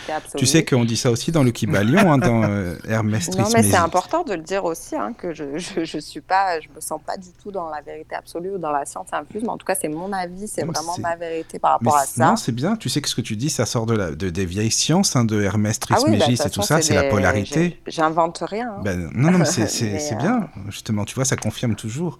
Enfin, je sais pas, Claude, de ce que tu en penses, parce que là, moi, je, parle. oui, non, mais je suis tout à fait d'accord. Et puis, hein. Célia, bon, a sa personnalité, sa façon de percevoir le monde, etc. Donc, euh, c'est quelque chose, euh, oui, oui, qui est tout à fait naturel. Donc, il n'y a pas de problème. Par contre, je voulais revenir à, au fait, tout, à l'heure, vous parliez d'horizon, en dessous de l'horizon et au-dessus de l'horizon. Alors, ça, c'est une image, hein voilà, oui, mais justement, qu'est-ce que ça symbolise pour vous? Alors pour moi, ça symbolise simplement de se dire que euh, c'est hyper important en fait de ne pas, euh, si, on, si, on, veut ne pas être dans l'ego, il faut pas être dans la comparaison. Donc, euh, être au niveau de l'horizon, pour moi, ça veut dire ne pas se placer au-dessus de l'autre ni en dessous de l'autre. On se place à égalité, donc sur le même niveau. Voilà, donc c'est une image symbolique pour dire on est tous au même niveau, on a des intelligences qui sont totalement différentes, on n'est pas du tout, euh, on fonctionne pas du tout de la même manière pour toutes les raisons qu'on a citées euh, euh, ce soir. Mais pour autant, on est tous égaux, on est tous capables des mêmes choses, on n'a simplement pas tous les mêmes croyances. Ou les mêmes possibilités peut-être quelque part. Bah oui, bien sûr. Mais bien sûr, puisqu'on est tous euh, différents, on a tous euh, euh, des envies différentes, des passions différentes. c'est un exemple que je donne à chaque fois, mais qui fonctionne très bien. on a tous, a priori, la capacité de peindre, peu importe avec quoi on peint, peu importe si c'est avec les mains, avec les pieds, avec la bouche. On a tous la capacité de peindre a priori, mais on n'a pas tous le talent de Picasso. Bon, bah c'est comme ça. Ça, Encore que tout est euh, relatif au niveau talent, euh, quoi. C'est un peu aussi le mystère, quoi. Mais après, le talent, c'est pareil, c'est subjectif. Mmh, tout à fait. Chacun son avis, après. Hein. Oui, c'est ça. C'est ça qui est bien, justement. C'est que chacun son avis, et ça, c'est intéressant. bon café, en tout euh, cas, Célia. Quelque part, tout ça, c'est c'est un peu pour dire les goûts et les couleurs, finalement, ça se discute. Oui, c'est vrai. On a quand même un rappel de plein de choses, on a quand même des mémoires sur toutes les, toutes les situations, toutes les couleurs, toutes les odeurs. En fait, on se rappelle de tout, hein, beaucoup, beaucoup plus que ce qu'on pense. Je sais pas si c'est. mais ah, oui, mais même, tu sais, je sais pas si c'est ce que tu en penses. J'ai déjà entendu que c'est les odeurs qui sont euh, le plus marquées dans le cerveau. La, depuis ta naissance, c'est les odeurs qui sont le plus euh, inconsciemment euh, bah, retenues. Je sais pas tu en as entendu parler? Alors, oui, j'ai déjà entendu ça. Après, peut-être que c'est certainement vrai d'ailleurs au niveau physiologique. Après, euh, on a chacun des sens qui sont plus ou moins développés euh, pour euh, différentes raisons, mais après, c'est aussi, il y a, y a, des passages un petit peu sur ça dans le livre, sur la façon dont on perçoit l'information au niveau des sens. Oui. on est tous différents par rapport à ça. Donc, voilà, il va, il va y avoir quand même, selon, selon notre mode de fonctionnement, selon notre personnalité, on va capter les informations sur un sens ou sur un autre euh, en priorité. Donc après, est-ce que vraiment euh, c'est euh, l'odeur pour, par exemple, les personnes qui sont plus auditives, qui vont plus se souvenir de, des sons? Je ne sais pas si c'est vraiment l'odeur qui va primer ou pas. Ça, c'est, je pense que c'est un peu trop vaste pour être, être sûr, pour poser quelque chose de définitif. Oui. Mais en tout cas, je, je, pense qu'il y a quand même euh, c'est sûrement vrai au niveau physiologique. Après, euh, pour que le souvenir remonte à la conscience, euh, je pense que ça, ça c'est surtout lié à au mode de perception. D'accord. Et par rapport aussi, pour faire une corrélation entre l'ego et les personnes introverties ou extraverties, qu'est-ce que tu penses de ça par rapport à l'ego en fait? Ces personnes qui paraissent toutes timides, toutes, toutes mimi comme on dit parfois, mais euh, Alors je vais te répondre. Après, je pense qu'on s'arrêtera sur ça parce que c'est vraiment euh, infini. Comme, ah oui, c'est euh, infini. ça, c'est sûr que c'est infini. Ça, Voilà. Donc en fait, ça c'est intéressant aussi ce que tu dis. c'est hyper intéressant parce que introverti et extraverti, finalement, c'est pas du tout une question de, de timide ou de réservé ou pas. Mm, mm. c'est très bien que tu le dises comme ça parce que en fait, ça n'a rien à voir parce que euh, l'introversion et l'extraversion, c'est simplement la, la, façon dont fonctionne l'énergie. Donc c'est tout à fait lié à l'ego, mais c'est juste, est-ce que je vais euh, avoir l'ego qui revient vers moi Donc les gens qui euh, ont l'ego qui reviennent vers eux, ils vont souvent se placer eux au milieu de la situation, c'est-à-dire qu'ils vont dire, là peut-être si ça a dérapé, c'est de ma faute. là par exemple, si elle ne suit pas mes conseils, c'est de ma faute. c'est parce que mon conseil n'est pas bon. Euh, si euh, je n'avance pas, c'est parce que je ne suis pas assez si, je ne suis pas assez mis. D'accord? Donc ça, c'est euh, l'ego qui va vers l'intérieur. Donc c'est l'introversion. Donc l'introversion, il va être dans la réflexion, dans l'action et re dans la réflexion. Donc ça, c'est dans la façon dont ça fonctionne. Donc quelqu'un qui est introverti, il peut tout à fait être à l'aise en société, d'accord? Mais il va peut-être pas donner autant d'informations que quelqu'un qui est extraverti. Oui, voilà, c'est ça, oui. Donc quelqu'un qui est extraverti, c'est quelqu'un dont l'énergie va vers l'extérieur. Donc quelqu'un euh, qui vous raconte sa soirée au resto, euh, il va vous parler soit de lui, soit des autres. C'est aussi simple que ça. Soit vers l'intérieur, soit vers l'extérieur. Est-ce que moi je me suis régalée? Est-ce que telle personne, plutôt, euh, je vais te raconter que telle personne a rigolé, que telle personne a fait ci, a fait ça? Je vais te parler de l'extérieur, de, de, l'ambiance. Je ne vais pas te parler de comment moi je me suis sentie, de ce que ça a provoqué chez moi, de, euh, des goûts, des couleurs que moi j'ai ressenties. Voilà, c'est un exemple de comment fonctionne l'énergie, simplement. Mais est-ce que tu veux dire qu'on va à l'essentiel? Tu veux dire quoi La personne extravertie va plus à l'essentiel euh, quoi Non, non, pas du tout. Non. Pas du tout. Ce que je veux dire, c'est que la personne introvertie, l'énergie est renvoyée vers elle. Donc, ça veut dire que toute situation, elle va se poser des questions par rapport à elle-même. Ah oui, oui, d'accord. Les émotions reviennent vers elle. Est-ce que moi j'ai assuré dans cette situation? Oui. Est-ce que moi j'ai pas fait une bêtise? Est-ce que moi j'ai pas déclenché quelque chose? Alors que la personne extravertie, elle va dire pourquoi il n'a pas voulu? Pourquoi elle m'a parlé comme ça?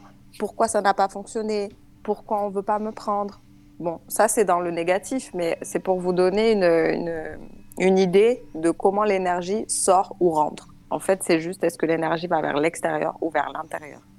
Donc, quand on, a on rencontre une difficulté, euh, l'introverti va plus chercher une solution à l'intérieur, l'extroverti va plus chercher une solution à l'extérieur, l'extraverti. D'accord. Euh, quand on veut prendre une décision, l'introverti va prendre une décision en général en fonction de lui autour des autres, c'est-à-dire en fonction de ce que sa décision va, euh, comment sa décision va pouvoir passer euh, dans ce cadre-là, mais en, en, étant vraiment dans son milieu, dans son monde intérieur. Alors que l'extraverti va plus dire si je prends cette décision, comment telle personne va réagir, ou comment telle personne va le voir, ou va le prendre, ou va l'imaginer.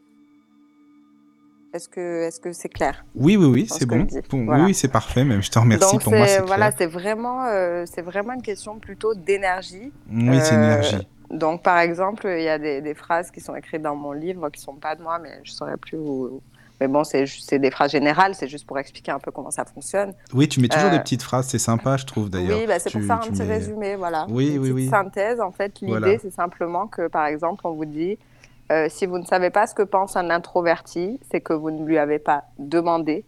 Si vous ne savez pas ce que pense un extraverti, c'est que vous ne l'avez pas écouté. Un Oui, extraverti, tout est la ça différence. tout- raconte, ouais. ça, ça va vers l'extérieur. Mm, Un, mm. intro- un introverti, ça va vers l'intérieur.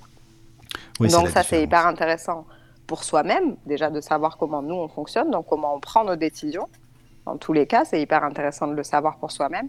Et c'est hyper intéressant de le savoir pour les autres, parce que du coup, en termes de communication, ben, on ne va pas s'adresser de la même façon à un extraverti qu'à un introverti.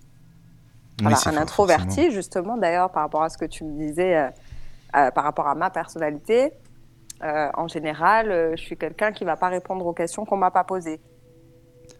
Oui, Voilà, je vais pas arriver de moi-même et te dire en fait moi j'ai fait ci, j'ai fait ça, c'était super parce que ça me vient pas. C'est pas mon énergie, C'est pas ton dans énergie. ma façon d'être. oui. Oui, mais on pourrait. Enfin bon, et après, je... enfin, on va pas non plus. C'est, on pourrait se dire cette personne-là, au début, elle est un peu froide. Moi, je t'avais dit ça. Bon, les, les gens, ils peuvent le savoir, c'est pas un problème. Il y a pas de souci. Moi, Claude, quand je l'ai eu, c'est lié après. Je lui ai dit, mais dis donc, on te connaît pas. T'as l'air un peu froide, toi, comme personne. hein, franchement, euh, parce que justement, tu, tu parais tellement plus strict en fait. Voilà, tu, tu parles pas de toi. T'es très. euh, ouais, mais vois je, je pense que ça vient de ta sensibilité, parce que moi, je Ah ne oui ressens pas du tout comme ça. hein. Ah bah d'accord. Bah, écoute, hein. Ah non, non, Euh, pas du voilà, tout. après, C'est ça qui est bien. Mais c'est ça qui est bien justement. C'est super. forcément ça. va venir du monde intérieur. hein, chacun Eh ben oui, son- C'est ça. Justement, on va relever des autres ce qui est important pour nous. D'accord Donc, euh, bon, il se trouve que toi et moi, par exemple, on s'était pas eu beaucoup au téléphone Non, on n'a pas que parlé très pour peu de toi, temps. la relation euh, orale est importante.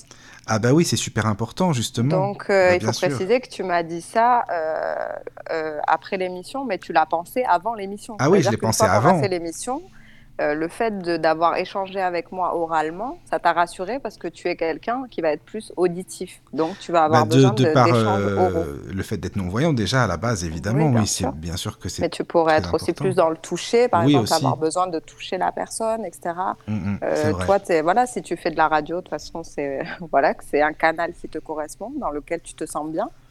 Donc, donc en fait, c'est c'est vrai que tant que tu vas pas avoir une relation dans l'échange oral et verbal avec quelqu'un, eh ben, tu vas avoir une- un sentiment de- de- d'incomplétude Bah ou de oui. frustration, parce que Un c'est peu, pas ton oui. canal. Parce que mais tu te dis mais comment elle est cette personne vraiment? Parce que c'est vrai que c'est moi j'essaie de comprendre hein, enfin quand même euh, qui j'ai affaire puis puis bon Mhm. ça veut dire que tu t'intéresses à la personne si tu t'en fous bah, tu et c'est vrai que oui oui je t'avais dit ça après euh, ouais c'est ça c'est vrai oui mais justement ce qui est intéressant c'est que tu m'as même dit oui mais euh, t'es pas le seul à me dire ça ou je sais plus comment tu m'as dit ça mais c'est vrai que c'est la manière dont les gens me perçoivent parfois Ben, c'est possible parce que en fait, je suis quelqu'un, effectivement, euh, comme je t'ai dit, que ça fait partie de mon, de mon monde intérieur, de ne pas répondre aux questions qu'on m'a pas posées. Donc, euh, dans la mesure, en fait, comment dire, voilà, je suis, quand je suis dans l'échange avec quelqu'un, euh, je, suis ravie d'être dans l'échange. On est là, on discute, etc. Après, c'est un mode de fonctionnement qui est le mien et qui n'est pas du tout lié finalement à la personne que j'ai en face de moi. C'est ça qui est intéressant dans ce que je te dis. C'est juste mon mode de fonctionnement. Et après, ben, il y a des personnes qui vont le prendre comme ça parce que ça va résonner en eux pour une raison ou pour une autre, que ce soit le rejet ou que ce soit le besoin d'un autre mode de communication. Et il y a des personnes, comme avec Claude par exemple, qui vont ressentir autre chose de ma personnalité en fonction Voilà, de, du canal qu'on a utilisé pour euh, communiquer, de la façon dont on s'est rencontrés, de, euh, de ce qu'on se raconte. Euh, Il y a plein de choses qui, vont, qui vont faire qu'on va avoir un avis sur quelqu'un. Donc en Oui. fait, ma personnalité, elle n'est pas liée à la personne que j'ai en face de moi. Mais la vie que la personne se fait de moi, elle est liée à cette personne-là, Oui, à sa oui, oui, propre je vision comprends. des choses. Je comprends. Bah, merci pour tes explications parce que c'est vraiment, euh, c'est toujours très intéressant. euh, voilà, c'est, t'expliques de- euh, et tu te mets à, la place des gens. Je veux dire que t'expliques simplement et c'est accessible à tous. Et ça, c'est important, quoi. C'est, vraiment bien.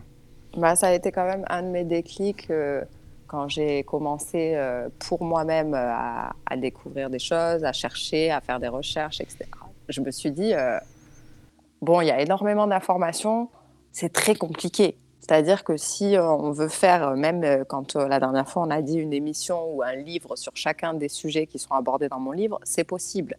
Si on veut faire des études sur chacun des sujets qui sont écrits dans mon livre, c'est possible. C'est-à-dire qu'effectivement, ce sont des sujets où il y a tellement d'informations que ça peut être euh, abordé de façon très compliquée. Ça peut, parce qu'effectivement, il Ça y a prend plein de des heures et des heures.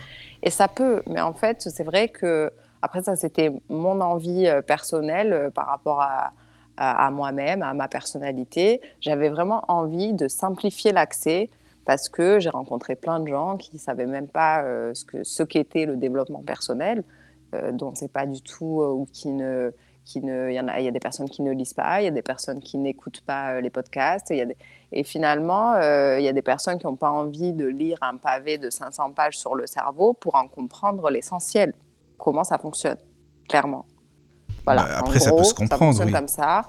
Et en fait, il y a des façons très simples de savoir. Euh, moi, je me dis, euh, ce qui est intéressant, c'est juste de savoir euh, ce qui nous sert dans le quotidien.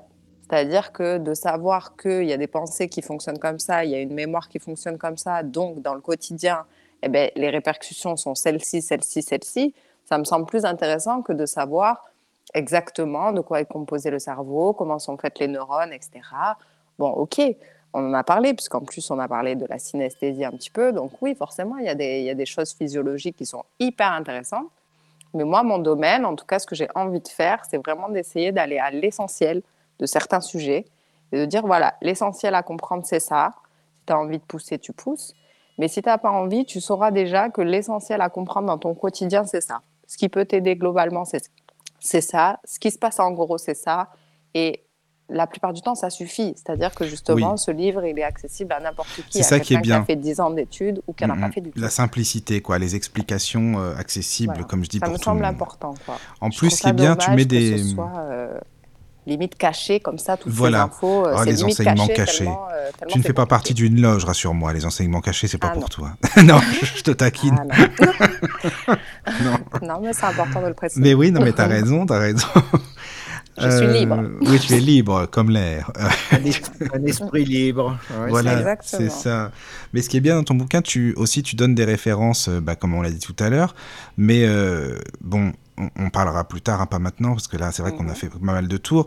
Quand tu as effleuré la spiritualité avec Claude, euh, tu t'y intéresses, évidemment, tu t'y intéresses, puisqu'on le ressent même en lisant ton livre. Quand tu parles de Krishnamurti, euh, c'est pas non plus n'importe qui, c'est quand même la spiritualité. Non, Tu- mais en plus, au-delà que je m'y intéresse, je suis, euh, euh, en tant que personne, dans mon cadre personnel et intime, je suis quelqu'un euh, qui euh, vit et qui euh, pratique, qui, qui, qui aime vivre sa spiritualité. C'est même hyper important pour moi.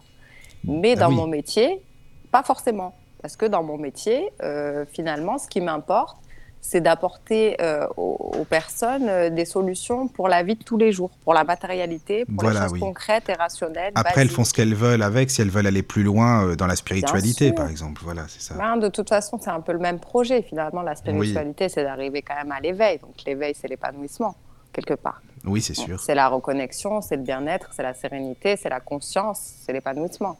Donc finalement, c'est un peu le même projet, sauf que moi, je vais essayer de dire, OK, ben, en tout cas, basiquement, euh, au-delà de, du chemin spirituel qui pour moi est important, parce que oui, on est des êtres avec euh, des multidimensionnalités, donc on a besoin de découvrir toutes ces, ces facettes. Et euh, quand je suis en, en consultation, s'il y a une personne qui est croyante, peu importe que ce soit religieux, que ce soit spirituel, je vais prendre en compte sa croyance pour travailler avec elle sur son évolution. Parce Ah oui, que ça, euh, la génial, croyance ça. spirituelle est importante, ça fait partie de la personnalité, ça Oui. fait partie du monde intérieur, évidemment. De son monde intérieur elle, oui, ça c'est sûr. Oui, c'est vrai. Euh, mais dans la vie de tous les jours, euh, basiquement, classiquement, euh, on peut déjà rencontrer des solutions, des choses concrètes et basiques sur l'être humain matériel qu'on est, parce qu'effectivement, il y a ces deux aspects-là. Et après, c'est ma personnalité aussi. J'ai toujours été euh, dans le développement euh, de ma, pers- de ma spiritualité de façon intime. Je ne suis pas quelqu'un euh, qui a, ait besoin de, de forcément de, de, de transmettre ma spiritualité ou de euh, d'avoir besoin que les gens euh, croient ou ne croient pas. euh, voilà. Non, J'avais pas envie de faire mon métier au- autour de ça parce que pour moi, c'était vraiment mon, mon truc à moi, mon intimité. Après, ça m'aide à, à, à- à- à comprendre plein de choses parce que j'ai ce support-là aussi pour euh, ma le- compréhension, pour ma recherche. Célia, vous le vivez, quoi, en somme. C'est, voilà, même plus du ressenti, c'est vraiment le vivre. Je Exactement. je suis tout à fait d'accord avec vous. Moi, je suis pas dans la croyance. hein. Je Voilà. vis les choses. En fait, j'expérimente et c'est c'est ma réalité. C'est ni une euh, croyance, ni une foi, c'est vraiment, c'est vraiment du vécu, quoi. C'est vraiment, on le vit, quoi. On le- Exactement. Je suis voilà. tout à fait d'accord. hein. C'est vraiment comme ça que je l'ai ressenti. Moi, j'ai voulu simplement partager euh, quelque chose que j'ai trouvé chouette, euh, que j'ai trouvé épanouissant, que j'ai trouvé bienveillant. Euh, moi, quand j'ai été euh, en difficulté, euh, j'aurais bien aimé rencontrer un livre simple d'accès qui me dise voilà, tu peux aller par-ci par-là. Euh, il se trouve que j'ai peut-être pas cherché ce support-là, etc. Il en existe d'autres, évidemment. Mais euh, voilà, mon intention, c'était simplement de dire, euh, ben, moi, j'ai rencontré ça, ça m'a fait du bien. C'est qu'une partie de ce que j'ai pu rencontrer. De toute façon, le développement personnel, je vais encore écrire dessus. J'ai plein d'autres bouquins qui arrivent sur ça parce que, évidemment, il y a plein d'autres facettes. Il y a un des futurs bouquins, par exemple, qui va parler des chakras. Alors, j'en parle pas du tout Ah, ça c'est bien, ça c'est bien Parce aussi. que oui, bien sûr que l'énergie c'est important. Bon, euh, bah là et tu vois Claude, si là tu vas pouvoir revenir aussi, ça va être bien. Bien sûr, Ça va être bien sûr. oui. Non, euh, vraiment, je suis pas du tout euh, dans la négation de la spiritualité. Au Non, contraire, bah non. je, je vis ça avec euh, beaucoup de joie et de grâce. Euh, par contre, euh, je, voilà, dans mon travail, en tout cas, j'ai décidé de m'intéresser à cette partie euh, euh, qui, qui vit, qui se matérialise. Donc, euh, il y a la partie spirituelle qui est prise en compte, mais euh, dans le but d'évoluer euh, sur le plan Du monde ordinaire, ce que j'appelle, voilà. Du monde voilà, ça, dépend, ça dépend ce qu'on a. Là, ce soir, on est dans un, euh, on est sur une radio, on est sur le web, donc l'idée c'est vraiment d'aller euh, pouvoir toucher une petite partie de chaque personne, qui qu'elle soit et quelles que soient ses, ses croyances et, et, euh, sa, façon de penser. Euh, je pourrais tout à fait effectivement parler de spiritualité, mais euh, la spiritualité, je trouve que c'est beau quand c'est pas guidé. Je trouve que c'est beau quand c'est auto-guidé. Je trouve que c'est beau quand ça se, quand on fait un travail sur soi, quand on cherche, quand on développe ses propres croyances. Pour finir simplement justement par rapport à ça, moi j'ai passé donc ma maîtrise Reiki, on en a déjà parlé.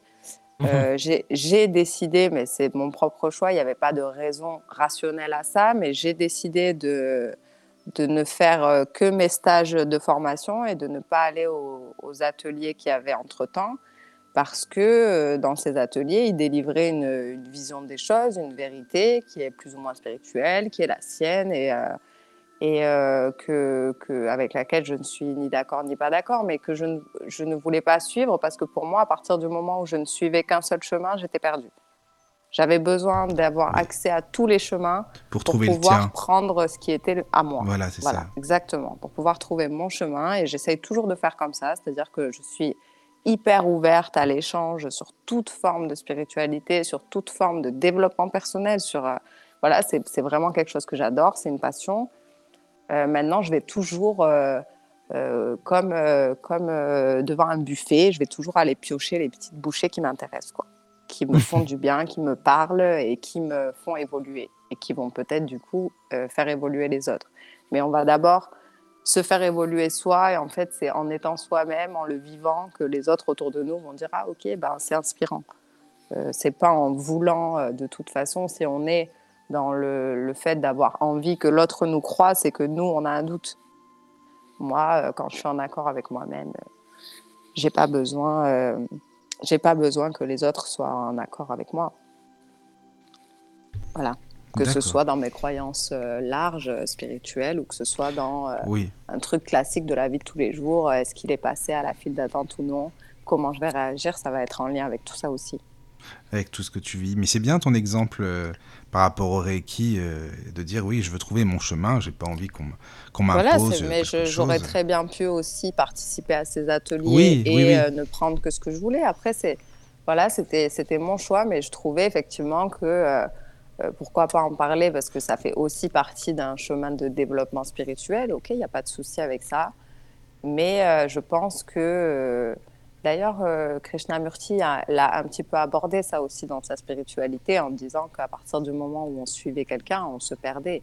Oui, c'est Parce vrai. que de toute façon, on ne peut pas avoir, euh, comme euh, vous l'avez dit, euh, Claude, sur la, la ligne de vie, on ne peut pas avoir de ligne de vie similaire, même si c'est quelqu'un qui est collé à nous. Chacun a sa ligne de vie. On ne peut pas totalement comprendre ou ressentir la ligne de vie de quelqu'un d'autre. Donc, il faut vraiment essayer d'être dans sa propre recherche, dans son propre chemin, euh, aller, euh, aller rencontrer euh, toute forme d'ouverture. toute forme d'intelligence, toute forme de spiritualité. Dans tous les cas, vous allez apprendre. On apprend autant des enfants qu'on apprend des adultes, qu'on apprend de tout type de religion. Apprendre, c'est juste pour moi, voilà, prendre connaissance d'un fait et venir euh, intégrer, venir prendre euh, quelque chose qui va, qui va nous faire évoluer, qui va nous faire du bien, qui va être, euh, qui va être dans, un, dans une piste d'évolution pour nous, quoi, tout simplement. Belle conclusion. D'accord, bah merci, oui, c'est ce que je pensais en plus.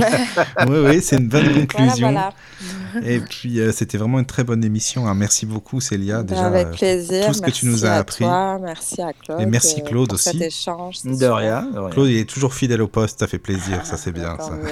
C'est bien. Et puis, euh, Célia, bon, dis-moi, quand est-ce qu'on on va refaire Et une puis, émission quand même? euh, Au plaisir. Bah écoute, on en reparlera. Il y a plein de. Tu es Il y a plein de petits, euh, il y a plein de petits trucs en cours en ce moment, mais bien sûr, on, on fera quelque chose, euh, on D'accord. Bon. reprogrammera quelque chose. Parce euh, qu'il y a plein de sujets à aborder, hein, ça c'est sûr, si tu veux bien. Bien sûr, hein, de toute façon, c'est voilà. Moi, pour D'accord. moi, c'est passionnant. Il y a plein de sujets. C'est super. Bah, c'est que génial, des échanges qui peuvent être que positifs, même si Ah on oui, ça, d'accord, c'est on sûr, pas ça. d'accord, pas la question. hein, Non, non, non, mais le principal, c'est le, dialogue, l'échange, ça c'est hyper sûr. important. Donc, bah, Voilà, bah, merci en beaucoup tout cas, merci encore. beaucoup euh, à toi et puis merci aux auditeurs euh, qui nous ont écoutés euh, jusqu'au bout. C'était une, une longue émission encore. Bah, tu sais, ça t'inquiète pas, c'est pas si long que ça. Il y a eu pire, plus, Et non, mieux. long. Moi, je trouve que c'est bien. Tant que c'est non. intéressant, tant qu'il y a de l'échange, tant qu'il y a des questions, euh, Oui, oui. mieux. Non, mais c'est ça, c'est ce qu'il faut se dire dans les émissions. Après, euh, c'est que ce soit, c'est pas le principe que ce soit une longue émission ou non. Tant que c'est euh, intéressant, comme là ce soir, tu vois, vraiment, ça passe très vite. Et puis, il y a toujours des choses à expliquer. Toi, tu développes aussi. Il y a des questions qui viennent. Enfin, voilà. Donc là, c'est, c'était génial, vraiment. Merci beaucoup Bah, encore. merci à vous, avec grand plaisir. Et puis au plaisir d'une d'une future émission. D'accord. Et bah, très bientôt. Merci. À bientôt. Au revoir. À bientôt. Au revoir. Au revoir. Belle soirée. revoir. Au revoir. Au revoir. Entrez dans la sérénité et la paix, la paix, la paix, la paix. Bienvenue sur la radio du Lotus.